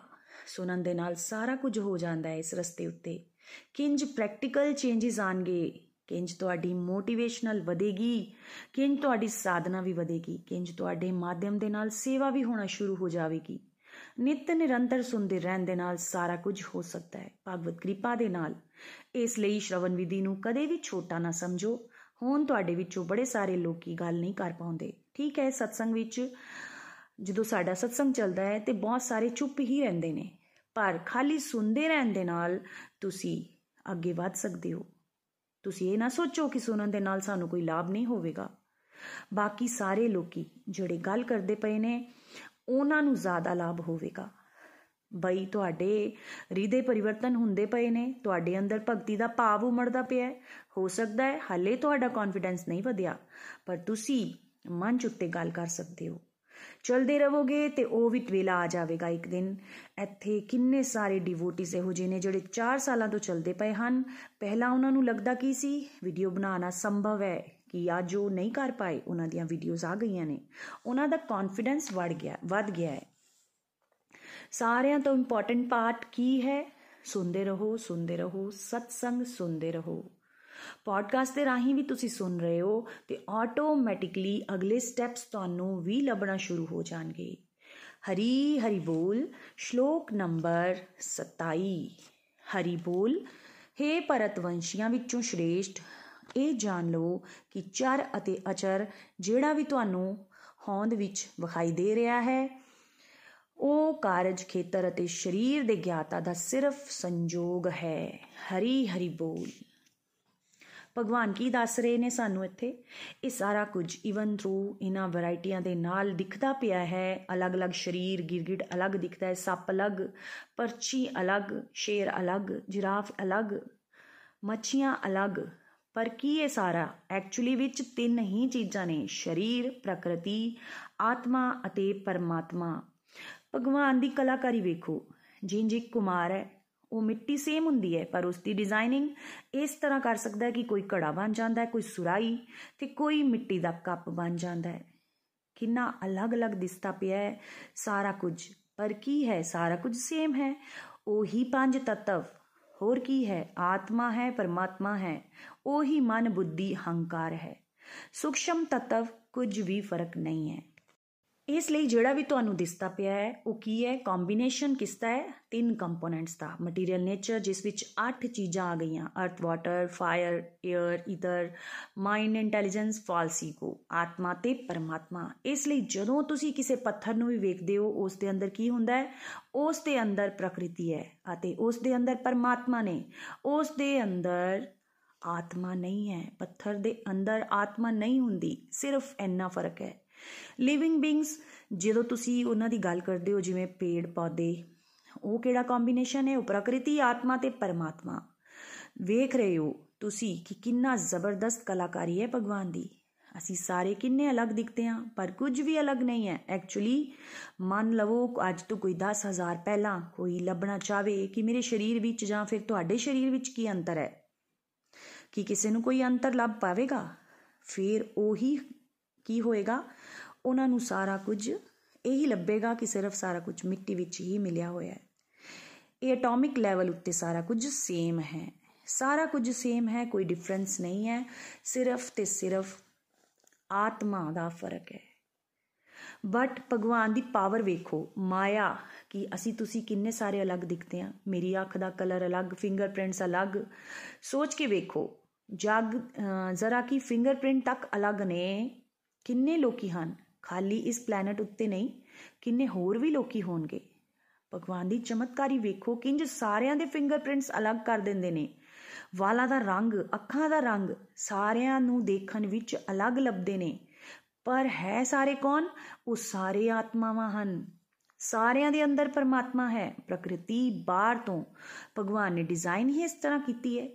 ਅਸੀਂ ਸਾਰੇ ਅਲੱਗ-ਅਲੱਗ ਦਿਖਣਾ ਸ਼ੁਰੂ ਹੋ ਜਾਂਦੇ ਹਾਂ। ਹਰੀ ਹਰੀ ਬੋਲ। ਸ਼ਲੋਕ ਨੰਬਰ 28 ਹਰੀ ਬੋਲ।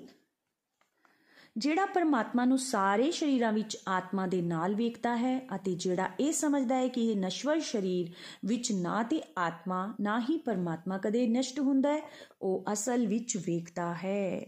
ਹਰੀ ਹਰੀ ਬੋਲ। ਹਰੀ ਹਰੀ ਬੋਲ। ਸੱਚ ਕਿਸੇ ਨੂੰ ਦਿਖਣਾ ਸ਼ੁਰੂ ਹੋ ਗਿਆ ਤੇ ਉਹ ਕੀ ਸਮਝੇਗਾ? ਉਸ ਨੂੰ ਇਹ ਸਮਝ ਆ ਜਾਏਗਾ, ਆਤਮਾ ਪਰਮਾਤਮਾ ਦਾ ਕਦੇ ਨਾਸ਼ ਨਹੀਂ ਹੋ ਸਕਦਾ। ਦੇਖੋ, ਸਾਡੇ ਸਾਰੇ ਜੀਵਨ ਵਿੱਚ ਸਭ ਤੋਂ ਵੱਡਾ ਜਿਹੜਾ ਡਿਪਰੈਸ਼ਨ ਦਾ ਕਾਰਨ ਬੰਦਾ ਹੈ, ਉਹ ਕੀ ਹੁੰਦਾ ਹੈ? ਸਭ ਤੋਂ ਵੱਡਾ ਸਾਡੇ ਲਵ ਵਨ ਉਹਨਾਂ ਨੂੰ ਛੱਡ ਕੇ ਕਈ ਜਣੇ ਚਲੇ ਜਾਂਦੇ ਨੇ, ਕਿਸੇ ਦੇ ਫਾਦਰ ਮਦਰ ਹਸਬੰਡ ਵਾਈਫ ਜਦੋਂ ਸਾਡੇ ਕੋਲ ਅਧਿਆਤਮਿਕ ਗਿਆਨ ਨਹੀਂ ਹੁੰਦਾ, ਤੇ ਅਸੀਂ ਟੁੱਟ ਜਾਂਦੇ ਹਾਂ। ਉਸ ਸਮੇਂ ਸਾਡੇ ਕੋਲ ਜੇਕਰ 10 ਕਰੋੜ ਰੁਪਈਆ ਵੀ ਬੈਂਕ ਵਿੱਚ ਪਿਆ ਹੋਵੇ, ਸਾਡੀ ਕੋਈ ਮਦਦ ਨਹੀਂ ਕਰ, ਕਰੇਗਾ। ਜਿਹੜਾ ਲਾਸ ਗ੍ਰੀਫ ਸਾਨੂੰ ਉਸ ਵੇਲੇ ਮਿਲਦਾ ਹੈ, ਉਹਦੇ ਚੋਂ ਅਸੀਂ ਨਿਕਲ ਨਹੀਂ ਸਕਦੇ। ਇਸ ਤੋਂ ਕੋਈ ਹੈਲਪ ਨਹੀਂ ਮਿਲੇਗੀ। ਵਾਟ ਅਬਾਊਟ ਜੇ ਤੁਸੀਂ ਪ੍ਰਧਾਨ ਮੰਤਰੀ ਵੀ ਹੋਵੋ, ਤੁਹਾਨੂੰ ਕੋਈ ਹੈਲਪ ਮਿਲ ਜਾਏਗੀ? ਨਹੀਂ, ਉਦੋਂ ਵੀ ਸਾਨੂੰ ਕੋਈ ਹੈਲਪ ਨਹੀਂ ਮਿਲਣ ਵਾਲੀ। ਕੋਈ ਵੀ ਦੁਨੀਆ ਦੀ ਪਾਵਰ ਮਨੀ ਨੇਮ ਫੇਮ ਤੁਹਾਡੇ ਅੰਦਰ ਦੀ ਲਾਸ ਗ੍ਰੀਫ ਨੂੰ ਉੱਪਰ ਨਹੀਂ ਉਠਾ ਸਕਦਾ।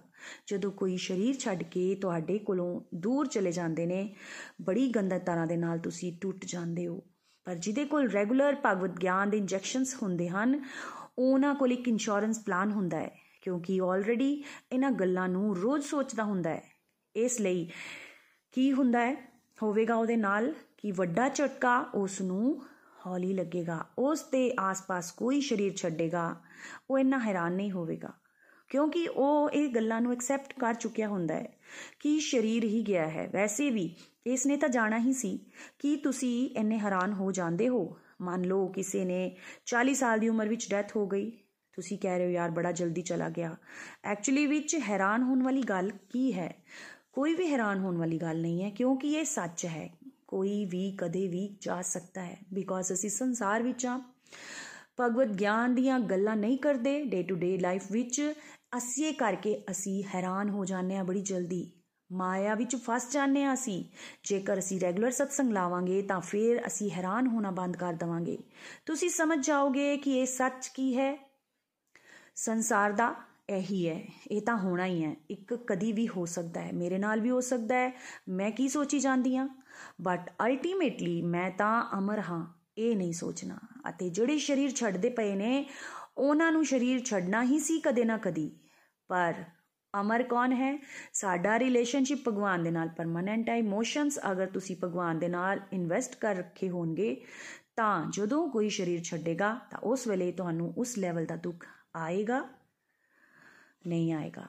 ਹੱਲੇ ਵੀ ਤੁਸੀਂ ਸਤਸੰਗ ਵਿੱਚ ਚੱਲਦੇ ਪਏ ਹੋ ਅਤੇ ਵਰਲਡ ਵਿੱਚ ਕਿੰਨੇ ਲੋਕਾਂ ਦੀ ਡੈਥ ਹੋ ਗਈ? ਤੁਸੀਂ ਕੋਈ ਦੁਖੀ ਹੋਏ? ਹੁਣੇ ਅੱਧੇ 1 ਘੰਟੇ ਵਿੱਚ ਵਰਲਡ ਵਿੱਚ ਕਈ ਲੋਕਾਂ ਦੀ ਡੈਥ ਹੋ ਰਹੀ ਹੋਵੇਗੀ। ਪਰ ਤੁਸੀਂ ਦੁਖੀ ਨਹੀਂ ਹੋਵੋਗੇ। ਕਿਉਂ? ਕਿਉਂਕਿ ਡੈਥ ਲਈ ਦੁੱਖ ਕਿਦਾ ਹੁੰਦਾ ਹੈ? ਜਿਹਦੇ ਨਾਲ ਸਾਡੀ ਅਟੈਚਮੈਂਟ ਹੁੰਦੀ ਹੈ।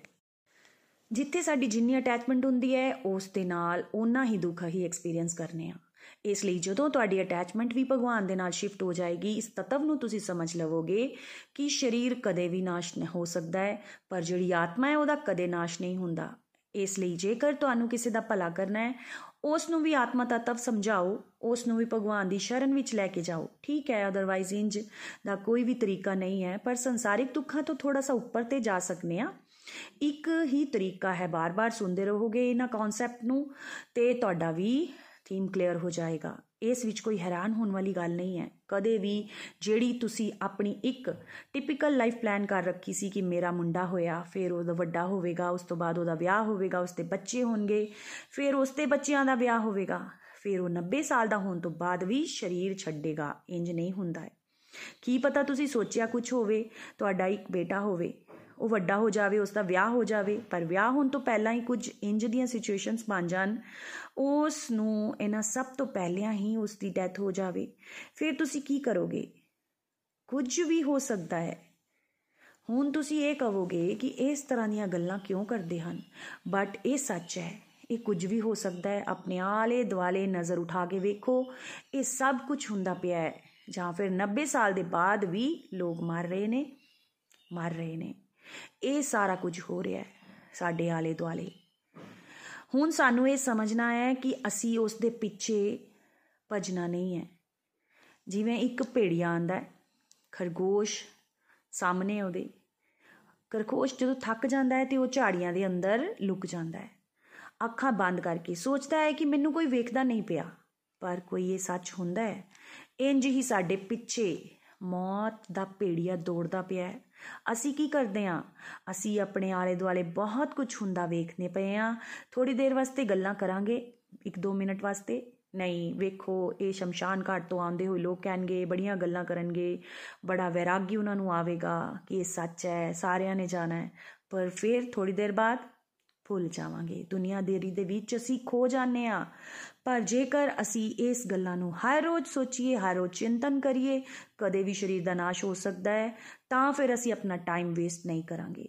ਜੇਕਰ ਕਦੇ ਕੋਈ ਸਰੀਰ ਛੱਡੇਗਾ ਸਾਡੇ ਆਲੇ ਦੁਆਲੇ ਉਸ ਦੇ ਲਈ ਅਸੀਂ ਪ੍ਰੇਅਰਸ ਕਰਾਂਗੇ। ਉਸ ਦੀ ਸਪਿਰਚੁਅਲ ਜਰਨੀ ਦੇ ਲਈ ਅਸੀਂ ਹੈਰਾਨ ਨਹੀਂ ਹੋ ਜਾਵਾਂਗੇ, ਯਾਰ ਇਸਨੇ ਸਰੀਰ ਕਿਉਂ ਛੱਡ ਦਿੱਤਾ? ਉਸਨੇ ਕਦੇ ਤਾਂ ਸਰੀਰ ਛੱਡਣਾ ਹੀ ਸੀ? ਹੁਣ ਮੈਨੂੰ ਤੇ ਤੁਹਾਨੂੰ ਉਸ ਡੇਟ ਦਾ ਪਤਾ ਨਹੀਂ ਹੈ ਕਿ ਕਦੋਂ ਅਸੀਂ ਸਰੀਰ ਛੱਡਣਾ ਹੈ। ਤੁਸੀਂ ਐਵੇਂ ਹੀ ਪਰੇਸ਼ਾਨ ਹੋਏ ਪੈਂਦੇ ਹੋ। ਪਰ ਜੇਕਰ ਤੁਹਾਨੂੰ ਭਗਵਤ ਗਿਆਨ ਹੋ ਗਿਆ ਤਾਂ ਇਹ ਫਿਰ ਪ੍ਰੈਕਟੀਕਲ ਫੀਲ ਕਰ ਪਾਓਗੇ। ਉਹਨਾਂ ਜ਼ਿਆਦਾ ਅਨੁਭਵ ਨਹੀਂ ਹੋਏਗਾ। ਤੁਹਾਡੇ ਸਾਰਿਆਂ ਵਿੱਚੋਂ ਕਈ ਲੋਕ 5 ਸਾਲ ਤੋਂ ਚੱਲਦੇ ਪਏ ਨੇ। ਉਹਨਾਂ ਨੇ ਅਨੁਭਵ ਕੀਤਾ ਹੋਇਆ ਹੈ। ਜਿਹੜੇ ਸਾਡੇ ਗੋਲੋਕ ਐਕਸਪ੍ਰੈਸ ਵਿੱਚ ਪੁਰਾਣੇ ਡਿਵੋਟੀਜ਼ ਨੇ, ਉਹ ਵੇਖਦੇ ਨੇ। ਕਈ ਵਾਰ ਤੁਹਾਨੂੰ ਰੋਲ ਪਲੇ ਕਰਨਾ ਵੀ ਪਵੇਗਾ। ਤੁਸੀਂ ਬੜੇ ਦੁਖੀ ਹੋਏ। ਤੁਹਾਨੂੰ ਮੈਂ ਪਹਿਲੇ ਹੀ ਦੱਸ ਰਹੀ ਹਾਂ, ਨikhil ji ਇਹ ਕਹਿ ਰਹੇ ਸਨ ਕਿ 4-5 ਸਾਲਾਂ ਤੋਂ ਜਿਹੜੇ ਸਤਸੰਗ ਲਾਂਦੇ ਪਏ ਹੋਣਗੇ ਉਹਨਾਂ ਨੇ ਕਈ ਵਾਰ ਇਹੋ ਜਿਹੇ ਡਾਊਟ ਵੀ ਆ ਜਾਵੇਗਾ ਕਿ ਯਾਰ ਮੈਂ ਨਾ ਦੁਖੀ ਕਿਉਂ ਨਹੀਂ ਹੁੰਦਾ ਪਿਆ? ਕਿਸੇ ਦੀ ਡੈਥ ਹੋ ਗਈ, ਮੈਨੂੰ ਦੁਖੀ ਹੋਣਾ ਚਾਹੀਦਾ ਹੈ। ਸਮਾਜ ਵਾਲੇ ਕੀ ਸੋਚਣਗੇ? ਮੈਂ ਰੋ ਵੀ ਨਹੀਂ ਰਿਹਾ। ਯਾਰ ਇਹ ਕੀ ਮਤਲਬ ਹੈ? ਮੇਰੇ ਘਰ ਵਿੱਚ ਡੈਥ ਹੋ ਗਈ ਤੇ ਮੈਂ ਰੋਂਦਾ ਹੀ ਨਹੀਂ ਪਿਆ। ਪਰੇਸ਼ਾਨ ਕਿਉਂ ਨਹੀਂ ਹੁੰਦਾ ਪਿਆ? ਕਈ ਵਾਰ ਇੰਜ ਦਾ ਡਾਊਟ ਵੀ ਆ ਜਾਵੇਗਾ। ਸਾਡੇ ਮਨ ਵਿੱਚ ਉਹ ਤੁਹਾਡੀ ਅਧਿਆਤਮਿਕ ਪ੍ਰਗਤੀ ਹੈ। ਇਸ ਲਈ ਤੁਹਾਨੂੰ ਦੁੱਖ ਨਹੀਂ ਹੁੰਦਾ ਪਿਆ ਹੋਵੇਗਾ। ਆਫ ਕੋਰਸ ਤੁਹਾਨੂੰ ਰੋਲ ਪਲੇ ਕਰਨਾ ਹੈ, ਉਸ ਤਰ੍ਹਾਂ ਰਹਿਣਾ ਚਾਹੀਦਾ ਹੈ ਸੋਸਾਇਟੀ ਵਿੱਚ, ਨਹੀਂ ਤਾਂ ਲੋਕੀ ਤੁਹਾਨੂੰ ਪਾਗਲ ਕਹਿਣਾ ਸ਼ੁਰੂ ਕਰ ਦੇਣਗੇ। ਦੁੱਖੀ ਨਹੀਂ ਹੁੰਦੇ ਪਏ ਥੋੜਾ ਬਹੁਤ ਠੀਕ ਹੈ। ਤੁਹਾਨੂੰ ਰੋਲ ਪਲੇ ਦੇ ਹਿਸਾਬ ਦੇ ਨਾਲ ਮੇਰੀਆਂ ਸਾਰਿਆਂ ਦੀਆਂ ਗੱਲਾਂ ਸੁਣ ਕੇ ਬੜੀ ਹੈਰਾਨੀ ਹੁੰਦੀ ਹੋਵੇਗੀ, ਪਰ ਇਹ ਤੁਹਾਨੂੰ ਕਰਨਾ ਪਵੇਗਾ ਰੋਲ ਪਲੇ ਤੁਸੀਂ ਉਸ ਸਟੇਜ ਤੇ ਆ ਜਾਵੋਗੇ, ਜੇਕਰ ਤੁਸੀਂ 4-5 ਸਾਲਾਂ ਦੇ ਸਤਸੰਗ ਕਰਦੇ ਪਏ ਹੋ ਹਰੀ ਨਾਮ ਕਰਦੇ ਪਏ ਹੋ, ਤੁਹਾਨੂੰ ਸਿਰਫ ਸਮਾਜਿਕ ਜੀਵਨ ਦੇ ਅਕੋਰਡਿੰਗ ਥੋੜਾ ਜਿਹਾ ਦੁੱਖ ਵਿੱਚ ਰਹਿਣਾ ਪਵੇਗਾ। ਅੰਦਰੋਂ ਤੁਹਾਨੂੰ ਦੁੱਖ ਹੋਣਾ ਖਤਮ ਹੋ ਜਾਵੇਗਾ, ਜਦੋਂ ਤੁਹਾਡੀ ਅਧਿਆਤਮਿਕ ਪ੍ਰਗਤੀ ਹੋ ਜਾਂਦੀ ਹੈ। ਹਰੀ ਹਰੀ ਬੋਲ, ਹਰੀ ਹਰੀ ਬੋਲ। ਸ਼ਲੋਕ ਨੰਬਰ 29 ਜਿਹੜਾ ਮਨੁੱਖ ਪਰਮਾਤਮਾ ਨੂੰ ਹਰ ਥਾਂ ਅਤੇ ਹਰ ਜੀਵ ਵਿੱਚ ਬਰਾਬਰੀ ਦੇ ਰੂਪ ਵਿੱਚ ਪ੍ਰਤੱਖ ਵੇਖਦਾ ਹੈ। ਉਹ ਆਪਣੇ ਮਨ ਰਾਹੀਂ ਆਪਣੇ ਆਪ ਨੂੰ ਪ੍ਰਸ਼ਟ ਨਹੀਂ ਕਰਦਾ। ਇੰਜ ਉਹ ਅਲੌਕਿਕ ਮੰਜ਼ਲ ਨੂੰ ਪ੍ਰਾਪਤ ਕਰ ਲੈਂਦਾ ਹੈ। ਹਰੀ ਹਰੀ ਬੋਲ, ਹਰੀ ਹਰੀ ਬੋਲ। ਹਰੀ ਬੋਲ ਜਦੋਂ ਸੱਚ ਵਿੱਚ ਕਿਸੇ ਨੂੰ ਇਹ ਸਮਝ ਆ ਜਾਂਦਾ ਹੈ ਕਿ ਹਰ ਜਗ੍ਹਾ ਪਰਮਾਤਮਾ ਦਾ ਵਾਸ ਹੈ, ਉਦੋਂ ਤੁਸੀਂ ਆਪਣੇ ਮਨ ਨੂੰ ਜਿਹੜਾ ਕਿਨੋਣੇ ਵਿਚਾਰਾਂ ਵਿੱਚ ਫਸਿਆ ਹੋਇਆ ਹੈ ਉਸ ਨੂੰ ਬਾਹਰ ਕੱਢੋਗੇ। ਸਾਨੂੰ ਮਨ ਨੇ ਤਾਂ ਥੱਲੇ ਹੀ ਖਿੱਚਣਾ ਹੈ। ਮੰਨ ਲਓ ਤੁਹਾਡੇ ਮਨ ਵਿੱਚ ਇਹ ਗੱਲਾਂ ਆ ਗਈਆਂ ਕਿ ਮੈਂ ਬਦਲੇ ਦੀ ਭਾਵਨਾ, ਲੈਣੀ ਹੈ, ਮੈਂ ਬਦਲਾ ਲੈਣਾ ਹੈ। ਇਹ ਭਾਵਨਾ ਆਤਮਾ ਵਿੱਚ ਗਈ, ਤਾਂ ਫਿਰ ਕੀ ਕ੍ਰੀਏਟ ਹੋਇਆ? ਮੈਂ ਉਸ ਨੂੰ ਮਜ਼ਾ ਚਖਾਵਾਂਗਾ। ਕਿਦੋਂ ਆਏਗੀ ਇਹ ਫੀਲਿੰਗਸ ਇਹ ਇੱਛਾ ਕੀਤੀ ਦੁਏਸ਼ ਰੱਖਿਆ ਕਿਸੇ ਨਾਲ, ਕਿਸੇ ਨੂੰ ਥੱਲੇ ਗਰਾਨ ਦੀ ਕੋਸ਼ਿਸ਼ ਕੀਤੀ, ਫਿਰ ਤੁਸੀਂ ਸੰਸਾਰ ਵਿੱਚ ਭੋਗਣ ਆਓਗੇ। ਇਹ ਸਾਰਾ ਕੁਝ ਮਨ ਕ੍ਰੀਏਟ ਕਰਦਾ ਹੈ। ਜਦੋਂ ਤੁਹਾਨੂੰ ਇਹ ਸਮਝ ਆ ਗਿਆ ਕਿ ਹਰ ਜਗ੍ਹਾ ਪਰਮਾਤਮਾ ਨੇ ਪਰਮਾਤਮਾ ਨੂੰ ਪਾਉਣਾ ਹੈ, ਤਾਂ ਸਭ ਤੋਂ ਵੱਡਾ ਕੰਮ ਕੀ ਹੈ? ਮੈਨੂੰ ਪਰਮਾਤਮਾ ਨੂੰ ਪਾਣਾ ਹੈ ਤੇ ਸਭ ਦੀ ਹੈਲਪ ਕਰਨੀ ਹੈ। ਮੈਂ ਕਿਸੇ ਨਾਲ ਦੁਏਸ਼ ਨਹੀਂ ਕਰਨਾ, ਈਰਸ਼ਾ ਨਹੀਂ ਕਰਨੀ, ਬਦਲਾ ਲੈਣ ਦੀ ਭਾਵਨਾ ਨਹੀਂ ਰੱਖਣੀ। ਸਾਰੇ ਹੀ ਤਾਂ ਪਰਮਾਤਮਾ ਦੇ ਬੱਚੇ ਨੇ, ਮੈਂ ਆਪਣਾ ਹੀ ਨੁਕਸਾਨ ਕਰ ਲਵਾਂਗੀ। ਜੇਕਰ ਤੁਸੀਂ ਕਿਸੇ ਦੇ ਨਾਲ ਬਦਲੇ ਦੀ ਭਾਵਨਾ ਕ੍ਰੀਏਟ ਕਰਦੇ ਹੋ, ਤੇ ਆਪਣਾ ਹੀ ਨੁਕਸਾਨ ਕਰਦੇ ਹੋ। ਤੁਸੀਂ ਮਨੁੱਖ ਜੋਨੀ ਦਾ, ਜਿਹੜਾ ਰੀਅਲ ਪਰਪਸ ਹੈ ਉਸ ਨੂੰ ਸਮਝਣ ਦੀ ਜਗ੍ਹਾ ਤੁਸੀਂ ਆਪਣਾ ਟਾਈਮ ਵੇਸਟ ਕਰਦੇ ਪਏ ਹੋ। ਜਦੋਂ ਤੁਹਾਨੂੰ ਇਹ ਗੱਲਾਂ ਸਮਝ ਆ ਜਾਂਦੀਆਂ ਨੇ, ਉਦੋਂ ਤੁਸੀਂ ਮੰਨ ਲੈਂਦੇ ਹੋ, ਮਨ ਦੀਆਂ ਫालतू ਗੱਲਾਂ, ਜਿਹੜੇ ਸੰਸਾਰਿਕ ਜੀਵਨ ਵਿੱਚ ਸਾਨੂੰ ਬਹੁਤ ਵੱਡੀਆਂ ਲੱਗਦੀਆਂ ਨੇ। ਉਹ ਤੁਹਾਨੂੰ ਸਮਝ ਆ ਜਾਏਗਾ ਕਿ ਇਹ ਮਨ ਫालतू ਵਿੱਚ ਮੈਨੂੰ ਉਲਝਾ ਰਿਹਾ ਹੈ ਟਾਈਮ ਵੇਸਟ ਕਰਵਾ ਰਿਹਾ ਹੈ। ਫਿਰ ਤੁਸੀਂ ਮਨ ਨੂੰ ਉਹਦੇ ਪਹਿਕਾਵਿਆਂ ਵਿੱਚ ਨਹੀਂ ਫਸੋਗੇ। ਬਹੁਤ ਜਲਦੀ ਲੋਕਾਂ ਨੂੰ ਮਾਫ ਕਰੋਗੇ, ਅੱਗੇ ਵਧੋਗੇ। ਤੁਸੀਂ ਸਮਝ ਜਾਓਗੇ ਕਿ ਠੀਕ ਹੈ, ਪ੍ਰਕਿਰਤੀ ਦੇ ਤਿੰਨ ਗੁਣ ਹੈ, ਉਹ ਫਸ ਗਿਆ ਸੀ, ਤਾਮਸਿਕ ਗੁਣ ਵਿੱਚ ਭਗਵਾਨ ਉਸ ਦੀ ਹੈਲਪ ਕਰੇ। ਉਸ ਦੀ ਵੀ ਅਧਿਆਤਮਿਕ ਪ੍ਰਗਤੀ ਹੋ ਜਾਵੇ, ਜੇਕਰ ਕੋਈ ਤੁਹਾਡੇ ਨਾਲ ਬੁਰਾ ਕਰ ਰਿਹਾ ਹੈ। ਸੰਸਾਰਿਕ ਦ੍ਰਿਸ਼ਟੀ ਦੇ ਨਾਲ, ਉਦੋਂ ਵੀ ਤੁਸੀਂ ਉਸ ਦੇ ਨਾਲ ਖੁੰਦਕ ਨਹੀਂ ਬਣਾਓਗੇ। ਜਦੋਂ ਤੁਸੀਂ ਅਗਲੇ ਲੈਵਲ ਉੱਤੇ ਚਲੇ ਜਾਂਦੇ ਹੋ, ਤੁਸੀਂ ਸਮਝ ਪਾਓਗੇ ਕਿ ਉਹ ਫਸਿਆ ਹੋਇਆ ਹੈ।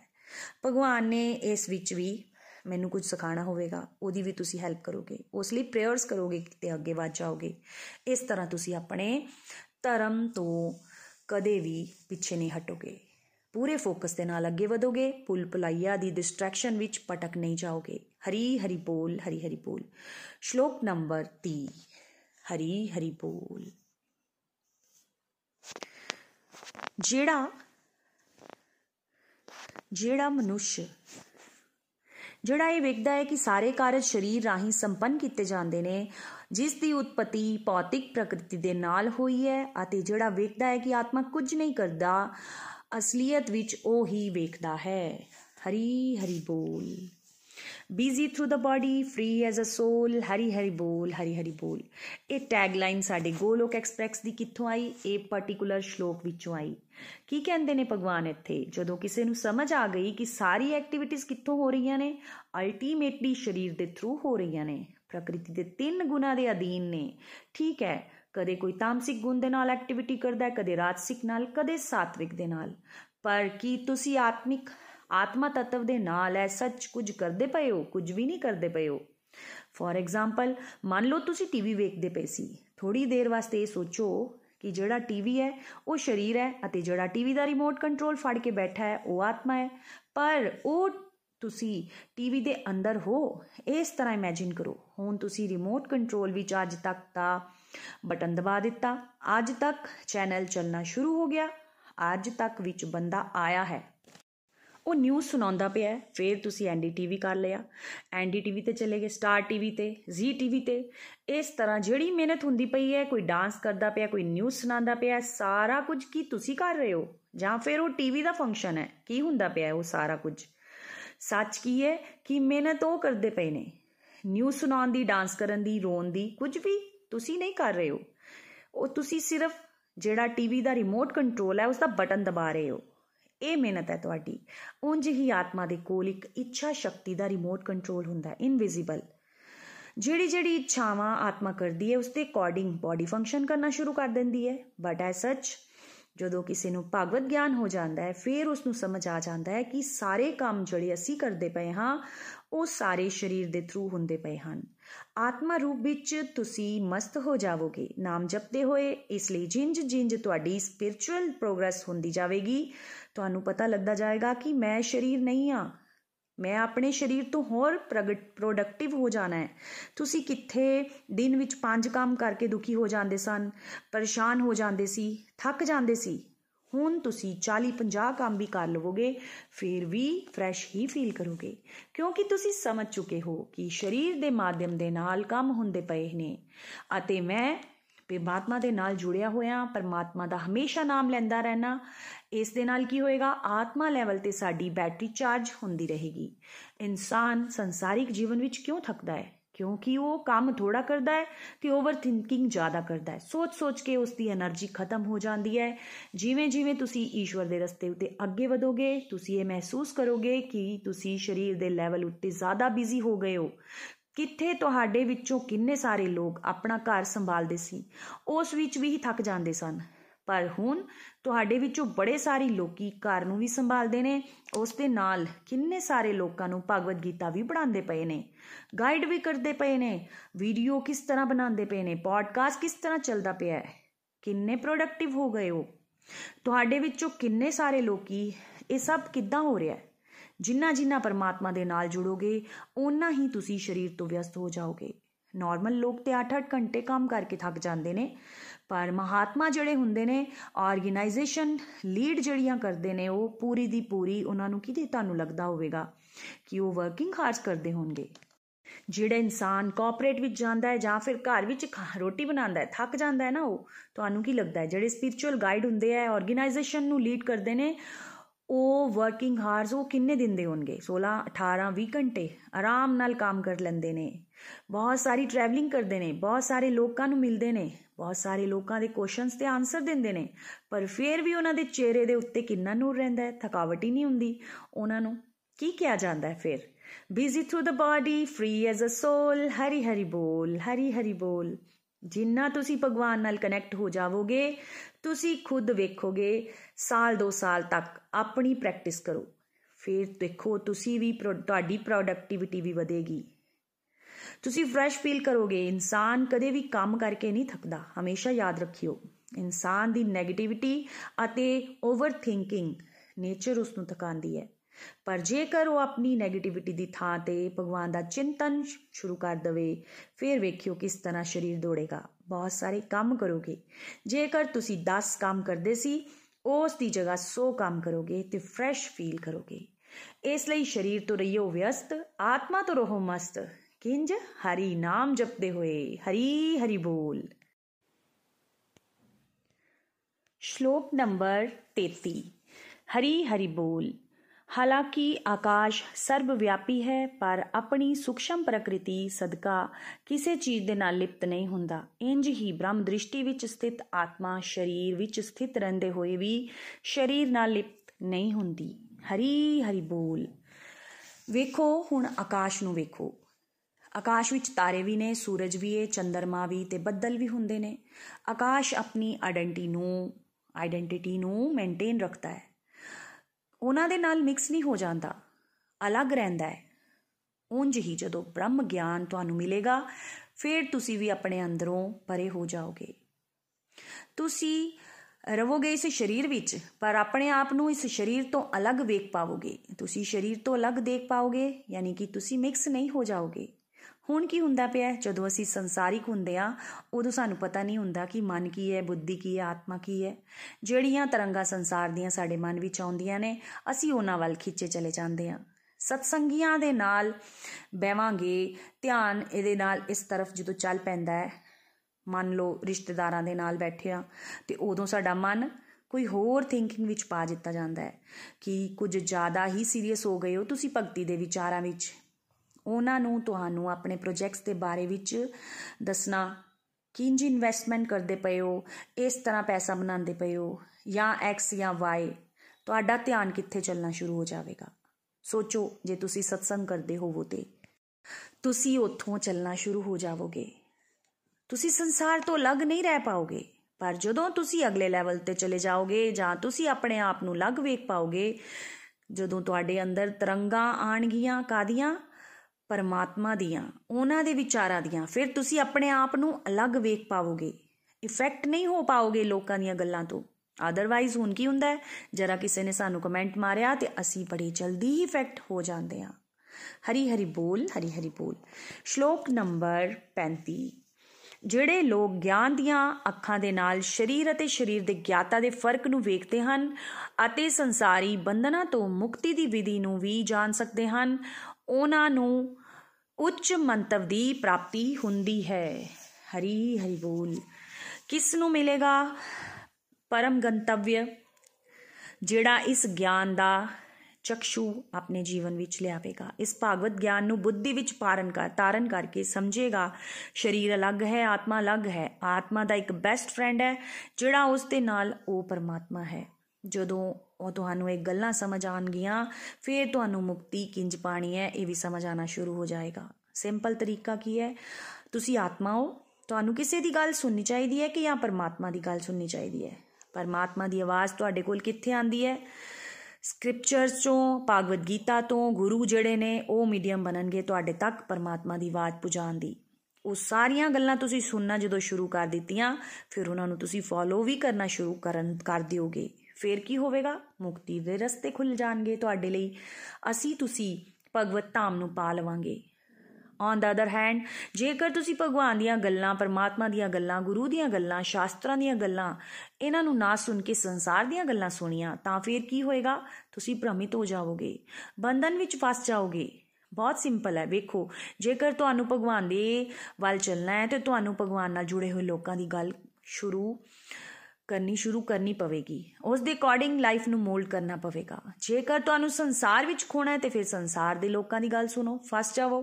ਪਰ ਇਹ ਚੁਆਇਸ ਤੁਹਾਨੂੰ ਹੀ ਲੈਣੀ ਪਵੇਗੀ। ਤੁਹਾਨੂੰ ਭਗਵਾਨ ਦੇ ਨਾਲ ਜੁੜੇ ਹੋਏ ਲੋਕਾਂ ਦੀ ਗੱਲ ਸੁਣਨੀ ਹੈ, ਜਾਂ ਫਿਰ ਉਹਨਾਂ ਦੇ ਅਕੋਰਡਿੰਗ ਆਪਣੀ ਲਾਈਫ ਨੂੰ ਮਾਡਲ ਕਰਨ ਮੋਲਡ ਕਰਨਾ ਹੈ, ਜਿਹੜੇ ਤੁਹਾਨੂੰ ਸੰਸਾਰ ਵਿੱਚ ਫਸਾਉਂਦੇ ਨੇ। ਭਗਵਤ ਧਾਮ ਨੂੰ ਪ੍ਰਾਪਤ ਕਰਨਾ ਹੈ, ਤੇ ਇਹ ਗੱਲਾਂ ਦਾ ਐਕਸਪੀਰੀਅੰਸ ਇੱਥੇ ਹੋਣਾ ਸ਼ੁਰੂ ਹੋ ਜਾਏਗਾ। ਇੰਜ ਨਹੀਂ ਕਿ ਤੁਹਾਨੂੰ 50 ਸਾਲ ਲੱਗਣਗੇ। ਤੁਸੀਂ ਐਕਸਪੈਰੀਮੈਂਟ ਕਰਕੇ ਵੇਖ ਲਓ। ਤੁਸੀਂ ਇੱਕ ਹਫਤਾ satsang ਲਾਓ। satsang ਤੋਂ ਜੁੜੀਆਂ ਹੋਈਆਂ ਗੱਲਾਂ ਆਪਣੀ ਲਾਈਫ ਵਿੱਚ ਉਤਾਰਨ ਦੀ ਕੋਸ਼ਿਸ਼ ਕਰੋ। ਠੀਕ ਹੈ? ਜੇਕਰ ਤੁਹਾਡੇ ਵਿੱਚੋਂ ਕੋਈ ਕਿਸੇ ਨੂੰ ਸ਼ੱਕ ਹੁੰਦਾ ਹੈ ਤੇ ਕੋਈ ਕਰਕੇ ਵੇਖ ਲੇ। ਇਸ ਦੇ ਬਾਅਦ ਫਿਰ ਇੱਕ ਹਫਤਾ satsang ਲਾਣ ਤੋਂ ਬਾਅਦ ਬੰਦ ਕਰਕੇ ਵੇਖੋ ਅਤੇ ਆਪਣੇ ਪੁਰਾਣੇ ਦੋਸਤਾਂ ਦੇ ਵਿੱਚ ਜਾਓ। ਬੀਅਰ ਪੀਣ ਚਲੇ ਜਾਓ। ਤੁਸੀਂ ਸ਼ਾਪਿੰਗ ਕਰਨ ਚਲੇ ਜਾਓ। ਉਹਨਾਂ ਦੇ ਨਾਲ ਫਿਰ ਵੇਖੋ। ਇੱਕ ਹਫ਼ਤੇ ਵਿੱਚ ਹੀ ਤੁਹਾਡੇ ਮਨ ਵਿੱਚ ਕੋਈ ਨਾ ਕੋਈ ਡਾਊਟ ਆਏਗਾ। ਇਹ ਐਕਸਪੈਰੀਮੈਂਟ ਕਰਕੇ ਵੇਖ ਲਿਓ ਇੱਕ ਹਫ਼ਤੇ ਦਾ। ਇੱਕ ਹਫਤਾ ਰੈਗੂਲਰ ਸਤਸੰਗ ਲਾਓ ਤੇ ਇੱਕ ਹਫਤਾ ਸੰਸਾਰ ਵਿੱਚ ਜਾਓ। ਜਦੋਂ ਤੁਸੀਂ ਸਤਸੰਗ ਲਾਓਗੇ, ਨਾਲ ਤੁਸੀਂ ਹਰੀ ਨਾਮ ਵੀ ਕੀਤਾ ਹੋਏਗਾ। ਹਰੀ ਨਾਮ ਵੀ ਕਰੋਗੇ, ਜਿਹੜਾ ਤੁਹਾਨੂੰ ਸਿਖਾਇਆ ਜਾਂਦਾ ਹੈ। ਬਸ ਉਹ ਕਰਦੇ ਰਹਿਣਾ ਹੈ। ਜੇਕਰ ਕਦੇ ਕਿਸੇ ਨੂੰ ਸ਼ੱਕ ਹੁੰਦਾ ਹੈ ਐਕਸਪੈਰੀਮੈਂਟ ਕਰਕੇ ਵੇਖ ਸਕਦਾ ਹੈ। ਇੱਕ ਹਫਤਾ ਉਹ ਮਾਲਾ ਵੀ ਬੰਦ ਕਰਦੇ, ਹਰੀਨਾ ਦੀ ਸਤਸੰਗ ਲਾਣਾ ਵੀ ਬੰਦ ਕਰਦੇ, ਸਾਰੇ ਪੁਰਾਣੇ ਦੋਸਤਾਂ ਨੂੰ ਕਾਲ ਕਰਕੇ ਪੁਰਾਣੀਆਂ ਆਦਤਾਂ ਵਿੱਚ ਚਲਾ ਜਾਵੇ। ਇੱਕ ਹਫ਼ਤੇ ਤੋਂ ਬਾਅਦ ਤੁਸੀਂ ਫੀਲ ਕਰਕੇ ਵੇਖ ਸਕਦੇ ਹੋ ਕਿ ਪਹਿਲੇ ਤੁਸੀਂ ਕੀ ਸੀ ਤੇ ਹੁਣ ਤੁਸੀਂ ਕੀ ਹੋ। ਐਂਜ਼ਾਇਟੀ ਦਾ ਲੈਵਲ ਕਿੱਥੇ ਆਏਗਾ? ਸਟ्रेस ਵਿੱਚ ਤੁਸੀਂ ਸੀ, ਉੱਥੇ ਫਿਰ ਤੁਸੀਂ ਚਲੇ ਜਾਓਗੇ। ਐਂਜ਼ਾਇਟੀ ਤੁਹਾਡੀ ਪਹਿਲੇ ਕਿੱਥੇ ਸੀ ਉਹ ਵੀ ਚੈੱਕ ਕਰ ਲਿਓ। ਇੱਕ ਹਫ਼ਤੇ ਬਾਅਦ ਸਪਿਰਚੁਅਲ ਪ੍ਰੈਕਟਿਸਸ ਕੀਤੀ, ਫਿਰ ਵੇਖਿਓ ਤੁਸੀਂ ਸਟ्रेस ਕਿੱਥੇ ਹੈ। ਜੇ ਸੰਸਾਰ ਵਿੱਚ ਜਾਓਗੇ ਤੇ 네ਗੇਟਿਵ ਵਿਚਾਰ ਆਉਂਦੇ ਆ ਪਰ ਜੇ ਤੁਸੀਂ ਸਤਸੰਗ ਵਿੱਚ ਹੋ, ਤੇ ਆਪਣੇ ਆਪ ਚੇਂਜ ਹੋ ਜਾਣਗੇ। ਸਪਿਰਚੁਅਲ ਪ੍ਰੈਕਟਿਸਿਸ ਇੱਕ ਹਫ਼ਤੇ ਤੋਂ ਬਾਅਦ ਸਾਨੂੰ ਕੀ ਲੱਗਦਾ ਹੈ ਕਿ ਸਾਡੀਆਂ 네ਗੇਟਿਵ ਥਿੰਕਿੰਗ ਪੰਜ ਉੱਪਰ ਆ ਗਈਆਂ ਨੇ। ਹੁਣ ਇੱਕ ਹਫਤਾ ਤੁਸੀਂ ਦੁਨੀਆਦਾਰੀ ਦਾ ਜੀਵਨ ਜੀਤਾ। ਕਈ ਵਾਰ ਮਨ ਵਿੱਚ ਕੀ ਆਏਗਾ ਕਿ ਮੈਂ ਗਲਤ ਤਾਂ ਨਹੀਂ ਕਰਦਾ ਪਿਆ। ਦੁਨੀਆਦਾਰੀ ਦਾ ਜੀਵਨ ਹੀ ਜੀ ਲੈਣਾ ਇਸ ਤੋਂ ਬੈਟਰ ਹੈ ਕੋਈ ਗੱਲ ਨਹੀਂ, ਕਰਕੇ ਵੇਖ ਲਿਓ ਐਕਸਪੈਰੀਮੈਂਟ ਦੋਨਾਂ ਵਿੱਚ ਚੁਣਾਵ ਤੁਹਾਡਾ ਹੀ ਰਹੇਗਾ। ਜ਼ਮੀਨ ਆਸਮਾਨ ਦਾ ਫ਼ਰਕ ਤੁਹਾਨੂੰ ਆਪ ਹੀ ਲੱਭ ਜਾਵੇਗਾ। ਇੱਕ ਹਫ਼ਤੇ ਵਿੱਚ ਆਪਣੇ ਲਾਈਫ ਦੀ ਰੁਟੀਨ ਨੂੰ ਚੇਂਜ ਕਰਨ ਦੇ ਨਾਲ ਤੁਹਾਨੂੰ ਆਪਣੇ ਆਪ ਸਾਫ਼-ਸਾਫ਼ ਲੱਭੇਗਾ। ਇੱਕ ਸਾਲ ਦੀ ਗੱਲ ਨਹੀਂ ਹੋ ਰਹੀ ਇੱਥੇ। ਇੱਕ ਹਫ਼ਤੇ ਦੇ ਅੰਦਰ ਤੁਹਾਡੇ ਅੰਦਰ ਦੀ ਐਂਜ਼ਾਇਟੀ ਕਿੱਥੇ ਪੁੱਜੇਗੀ, ਤੁਹਾਡਾ ਸਟ्रेस ਕਿੱਥੇ ਹੋਵੇਗਾ? ਇਹ ਸਾਰੀਆਂ ਚੀਜ਼ਾਂ ਜਿਹੜੀਆਂ ਤੁਸੀਂ ਸੋਚਦੇ ਰਹਿੰਦੇ ਹੋ ਬੌਦਟ ਕਰਦੀਆਂ ਨੇ ਜਿਹੜੀਆਂ ਤੁਹਾਨੂੰ। ਇਹ ਤੁਸੀਂ ਆਪ ਜਾਣ ਜਾਓਗੇ। ਚਿੰਤਾਵਾਂ ਖਤਮ ਹੋ ਜਾਣਗੀਆਂ। ਫੇਰ ਡਰਨਾ ਸ਼ੁਰੂ ਕਰ ਦਵੋਗੇ ਫੇਰ ਤੋਂ। ਤੁਹਾਡਾ ਮਨ ਫੇਰ ਆਸ਼ਾਂਤ ਹੋ ਜਾਏਗਾ। ਇਹ ਇੰਨਾ ਵੱਡਾ ਫ਼ਰਕ ਕਿਉਂ ਆਂਦਾ ਹੈ? ਕਿਉਂ? ਕਿਉਂਕਿ ਸਤਸੰਗ ਜਦੋਂ ਤੁਸੀਂ ਕਰਦੇ ਹੋ ਤੇ ਤੁਸੀਂ ਕੀ ਕਰਦੇ ਹੋ? ਪਰਮਾਤਮਾ ਦਾ ਸਾਥ ਲੈਂਦੇ ਹੋ। ਪਰ ਜੇਕਰ ਤੁਸੀਂ ਦੁਨੀਆਦਾਰੀ ਦੇ ਨਾਲ ਉਲਝਦੇ ਹੋ ਫਿਰ ਤੁਸੀਂ ਕੀ ਕਰਦੇ ਹੋ? ਆਪਣੇ ਵਾਸਤੇ ਖੱਡਾ ਖੋਦਦੇ ਹੋ ਫਿਰ ਤੁਸੀਂ ਮਾਇਆ ਵਿੱਚ ਫਸਦੇ ਜਾ ਰਹੇ ਹੋ। ਇਹ ਚੁਆਇਸ ਹਮੇਸ਼ਾ ਤੁਹਾਡੇ ਕੋਲ ਹੀ ਰਹੇਗੀ। ਇਸ ਦੇ ਨਾਲ ਇਸ ਚੈਪਟਰ ਤੋਂ ਰਿਲੇਟਡ ਮੈਂ ਵੀ ਆਪਣਾ ਐਕਸਪੀਰੀਅੰਸ ਤੁਹਾਡੇ ਨਾਲ ਸ਼ੇਅਰ ਕਰਾਂਗੀ। ਫਰੈਂਡਸ, ਪਹਿਲਾਂ ਮੈਨੂੰ ਵੀ ਇਹੀ ਲੱਗਦਾ ਸੀ ਕਿ ਮਨ ਦੀ ਹਰ ਇੱਕ ਇੱਛਾ ਪੂਰੀ ਹੋ ਜਾਣੀ ਚਾਹੀਦੀ ਹੈ। ਮੈਂ ਬਚਪਨ ਵਿੱਚ ਆਪਣੇ ਪਿਤਾ ਨੂੰ ਖੋਇਆ। ਤੇ ਮੇਰੇ ਮਨ ਵਿੱਚ ਸਦਾ ਇਹ ਚਾਹ ਰਹਿੰਦੀ ਸੀ ਕਿ ਕਾਸ਼ ਮੇਰੇ ਵੀ ਫਾਦਰ ਹੁੰਦੇ। ਅਗਲਾ ਜੀਵਨ ਜੇ ਮੈਨੂੰ ਰੱਬ ਦਵੇ ਤੇ ਮੇਰੇ ਫਾਦਰ ਮੇਰੇ ਦੇ ਨਾਲ ਜ਼ਰੂਰ ਹੋਣ। ਪਰ ਜਦੋਂ ਮੈਂ ਇਹ ਚੈਪਟਰ ਪੜਿਆ ਤਾਂ ਮੈਨੂੰ ਸਮਝ ਆਈ ਕਿ ਕੋਈ ਹਲਕੀ ਜੀ ਇੱਛਾ ਵੀ ਅਸੀਂ ਰੱਖੀ ਤਾਂ ਸਾਨੂੰ ਦੁਬਾਰਾ ਆਣਾ ਪਵੇਗਾ। ਉਹ ਉਹਨਾਂ ਦੇ ਕਰਮ ਸੀ ਕਿ ਉਹ ਜਲਦੀ ਸਰੀਰ ਛੱਡ ਕੇ ਆਪਣੀ ਨਵੀਂ ਜਰਨੀ ਤੇ ਚਲੇ ਗਏ ਤੇ ਹੁਣ ਮੈਂ ਜਿਸ ਜਰਨੀ ਤੇ ਚੱਲੀ ਆ, ਮੈਂ ਸਿਰਫ ਉਹਨਾਂ ਵਾਸਤੇ ਪ੍ਰੇਅਰਸ ਕਰ ਸਕਨੀ ਆ।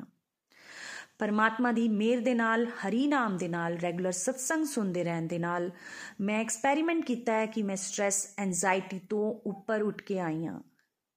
ਕਈ ਲੋਕਾਂ ਦੀਆਂ ਗੱਲਾਂ ਜੜੀਆਂ ਪਹਿਲੇ ਮੈਨੂੰ ਬੜੀਆਂ ਬੌਦਰ ਕਰਦੀਆਂ ਸੀ, ਮੈਂ ਹਮੇਸ਼ਾ ਸੋਚਦੀ ਰਹਿੰਦੀ ਸੀ ਕਿ ਮੈਂ ਚੰਗਾ ਕਰਨੀ ਹੈ ਇਹਨਾਂ ਨਾਲ, ਫਿਰ ਮੈਨੂੰ ਸੁਣਨ ਨੂੰ ਕਿਉਂ ਮਿਲਦਾ ਹੈ? ਪਰ ਮੈਂ ਹੁਣ ਕੀ ਫੀਲ ਕਰ ਰਹੀ ਹਾਂ ਕਿ ਕੋਈ ਵੀ ਕੋਈ ਮਾੜਾ ਬੰਦਾ ਨਹੀਂ ਹੁੰਦਾ, ਹਰ ਕੋਈ ਉਸ ਦੇ ਗੁਣ ਤੋਂ ਪ੍ਰਭਾਵਿਤ ਹੋਇਆ ਹੁੰਦਾ ਹੈ। ਤੇ ਮੈਂ ਕੋਸ਼ਿਸ਼ ਕਰਨੀ ਆ ਕਿ ਉਹਨਾਂ ਵਾਸਤੇ ਵੀ ਪ੍ਰੇਅਰਸ ਕਰਾਂ। ਤੀਸਰੀ ਲਰਨਿੰਗਸ ਮੈਂ ਇਹ ਦੱਸਾਂਗੀ ਆਪਣੀ ਕਿ ਇਸ ਚੈਪਟਰ ਵਿੱਚ ਅਸੀਂ ਇਹ ਸਮਝਿਆ, ਅਸੀਂ ਜਾਣਿਆ ਕਿ ਜਦੋਂ ਅਸੀਂ ਰੈਗੂਲਰ ਇਸ ਰਸਤੇ ਤੇ ਚੱਲਦੇ ਜਾਵਾਂਗੇ ਤੇ ਪਰਮਾਤਮਾ ਫਿਰ ਡਾਇਰੈਕਟ ਸਾਡੀ ਬੁੱਧੀ ਵਿੱਚ ਆਉਂਦੇ ਨੇ, ਸਾਨੂੰ ਗਾਈਡੈਂਸ ਦਿੰਦੇ ਨੇ। ਗੁਰੂ ਦੇ ਰਾਹੀਂ ਅੰਤਰ ਮਨ ਦੀ ਆਵਾਜ਼ ਅਸੀਂ ਸੁਣਨੀ ਸ਼ੁਰੂ ਕਰ ਦਵਾਂਗੇ। ਇਹ ਮੈਂ ਫੀਲ ਕਰਨੀ ਆ। ਜਦੋਂ ਵੀ ਕਿਤੇ ਗਲਤ ਟਰੈਕ ਤੇ ਫਸਾਂ, ਅੰਦਰੋਂ ਆਵਾਜ਼ ਆਂਦੀ ਹੈ। ਸਤਸੰਗ ਦੇ ਵਿੱਚ ਕੋਈ ਸ਼ਲੋਕ ਦੇ ਰਾਹੀਂ, ਕਿਸੇ ਡਿਵੋਟਿਸ ਦੀ ਲਰਨਿੰਗ ਦੇ ਰਾਹੀਂ ਮੈਨੂੰ ਇਹ ਫੀਲ ਹੁੰਦਾ ਹੈ ਕਿ ਮੈਂ ਗਲਤ ਕਰ ਰਹੀ ਹਾਂ। ਅੱਜ ਵੀ ਮੈਂ ਪਰਮਾਤਮਾ ਦੀ ਮਿਹਰ ਦੇ ਨਾਲ ਪਹਿਲਾਂ ਕੰਮ ਥੋੜਾ ਹੁੰਦਾ ਸੀ, ਕੰਮਾਂ ਵਾਲੀਆਂ ਵੀ ਹੁੰਦੀਆਂ ਸਨ ਪਰ ਮੈਨੂੰ ਲੱਗਦਾ ਸੀ ਕਿ ਸਾਰਾ ਬੋਝ ਹੀ ਮੇਰੇ ਉੱਪਰ ਹੈ। ਪਰ ਅੱਜ ਪਰਮਾਤਮਾ ਦੀ ਕਿਰਪਾ ਦੇ ਨਾਲ ਕੰਮ ਵੀ ਕਰਨੀਆਂ ਪ੍ਰਚਾਰ ਵੀ ਕਰਨੀਆਂ ਤੇ ਮੈਨੂੰ ਇੰਜ ਲੱਗਦਾ ਹੈ ਕਿ ਮੇਰਾ ਹਰ ਇੱਕ ਘੰਟਾ ਬੁੱਕ ਹੈ। ਪਰਮਾਤਮਾ ਦੀ ਸੇਵਾ ਵਾਸਤੇ ਮੇਰੇ ਕੋਲ ਟਾਈਮ ਹੈ ਨਹੀਂ। ਕਈ ਵਾਰ ਤੇ ਮੇਰੇ ਹਸਬੰਡ ਵੀ ਮੈਨੂੰ ਕਮੈਂਟ ਮਾਰਦੇ ਨੇ ਕਿ ਤੈਨੂੰ ਨੀਂਦਰ ਨਹੀਂ ਆਂਦੀ ਤੂੰ ਥੱਕਦੀ ਨਹੀਂ। ਇਹ ਕਿੱਦਾਂ ਹੁੰਦਾ ਹੈ? ਇਹ ਹੁੰਦਾ ਹੈ ਪਰਮਾਤਮਾ ਦੀ ਸ਼ਕਤੀ ਦੇ ਨਾਲ, ਹਰੀ ਨਾਮ ਦੇ ਨਾਲ ਰੈਗੂਲਰ ਸਤਸੰਗ ਸੁਣਨ ਦੇ ਨਾਲ। ਬਾਰ-ਬਾਰ ਸਾਡੀ tag line busy through the body free as a soul Hari Hari ਬੋਲ, ਹਰੀ ਹਰੀ ਬੋਲ। ਇਸ ਨੂੰ ਸਮਝੋ, ਆਪਣੇ ਜੀਵਨ ਵਿੱਚ ਉਤਾਰੋ। ਤੁਸੀਂ ਸਰੀਰ ਨਹੀਂ ਹੋ, ਤੁਸੀਂ ਇੱਕ ਆਤਮਾ ਹੋ। ਇਹ ਆਤਮਾ ਇੱਛਾਵਾਂ ਦੇ ਕਾਰਨ ਇੱਥੇ ਫਸੀ ਹੋਈ ਹੈ। ਇਹਨਾਂ ਇੱਛਾਵਾਂ ਨੂੰ ਪਰਮਾਤਮਾ ਦੇ ਚਰਨਾਂ ਵਿੱਚ, ਉਹਨਾਂ ਦੀ ਸੇਵਾ ਵਿੱਚ ਲਾ ਦਿਓ। ਫਿਰ ਕਿਵੇਂ ਤੁਸੀਂ ਵੀ ਅੰਦਰੋਂ ਵਿਅਸਤ, ਅੰਦਰੋਂ ਤੁਸੀਂ ਮਸਤ ਰਹੋਗੇ ਤੇ ਬਾਹਰੋਂ ਭਾਵੇਂ ਤੁਸੀਂ ਜਿੰਨੇ ਮਰਜ਼ੀ ਵਿਅਸਤ ਹੋਵੋ, ਕਦੇ ਵੀ ਨਹੀਂ ਥੱਕੋਗੇ। ਹਰੇ ਕ੍ਰਿਸ਼ਨਾ ਹਰੇ ਕ੍ਰਿਸ਼ਨਾ ਕ੍ਰਿਸ਼ਨ ਕ੍ਰਿਸ਼ਨ ਹਰੇ ਹਰੇ ਹਰੇ ਰਾਮ ਹਰੇ ਰਾਮ ਰਾਮ ਰਾਮ ਹਰੇ ਹਰੇ ਸ਼੍ਰੀਮਦ ਭਾਗਵਤ ਗੀਤਾ ਦੀ ਜੈ श्री श्री राधा श्याम सुंदर दी जय हरी हरि बोल हरी हरि बोल ਗੋਲੋਕ ਐਕਸਪ੍ਰੈਸ ਦੇ ਨਾਲ ਜੁੜਨ ਲਈ ਤੁਸੀਂ ਸਾਡੇ ਈਮੇਲ ਐਡਰੈਸ info@golokexpress.org ਦੇ ਰਾਹੀਂ ਸੰਪਰਕ ਕਰ ਸਕਦੇ ਹੋ ਜਾਂ ਸਾਡੇ WhatsApp ਜਾਂ Telegram ਨੰਬਰ 7010268221 ਨਾਲ ਵੀ ਜੁੜ ਸਕਦੇ ਹੋ। ਤੁਸੀਂ ਸਾਡੇ ਨਾਲ ਫੇਸਬੁੱਕ ਪੇਜ ਜਾਂ YouTube ਚੈਨਲ ਦੇ ਰਾਹੀਂ ਵੀ ਜੁੜ ਸਕਦੇ ਹੋ। ਹਰੀ ਹਰੀ ਬੋਲ।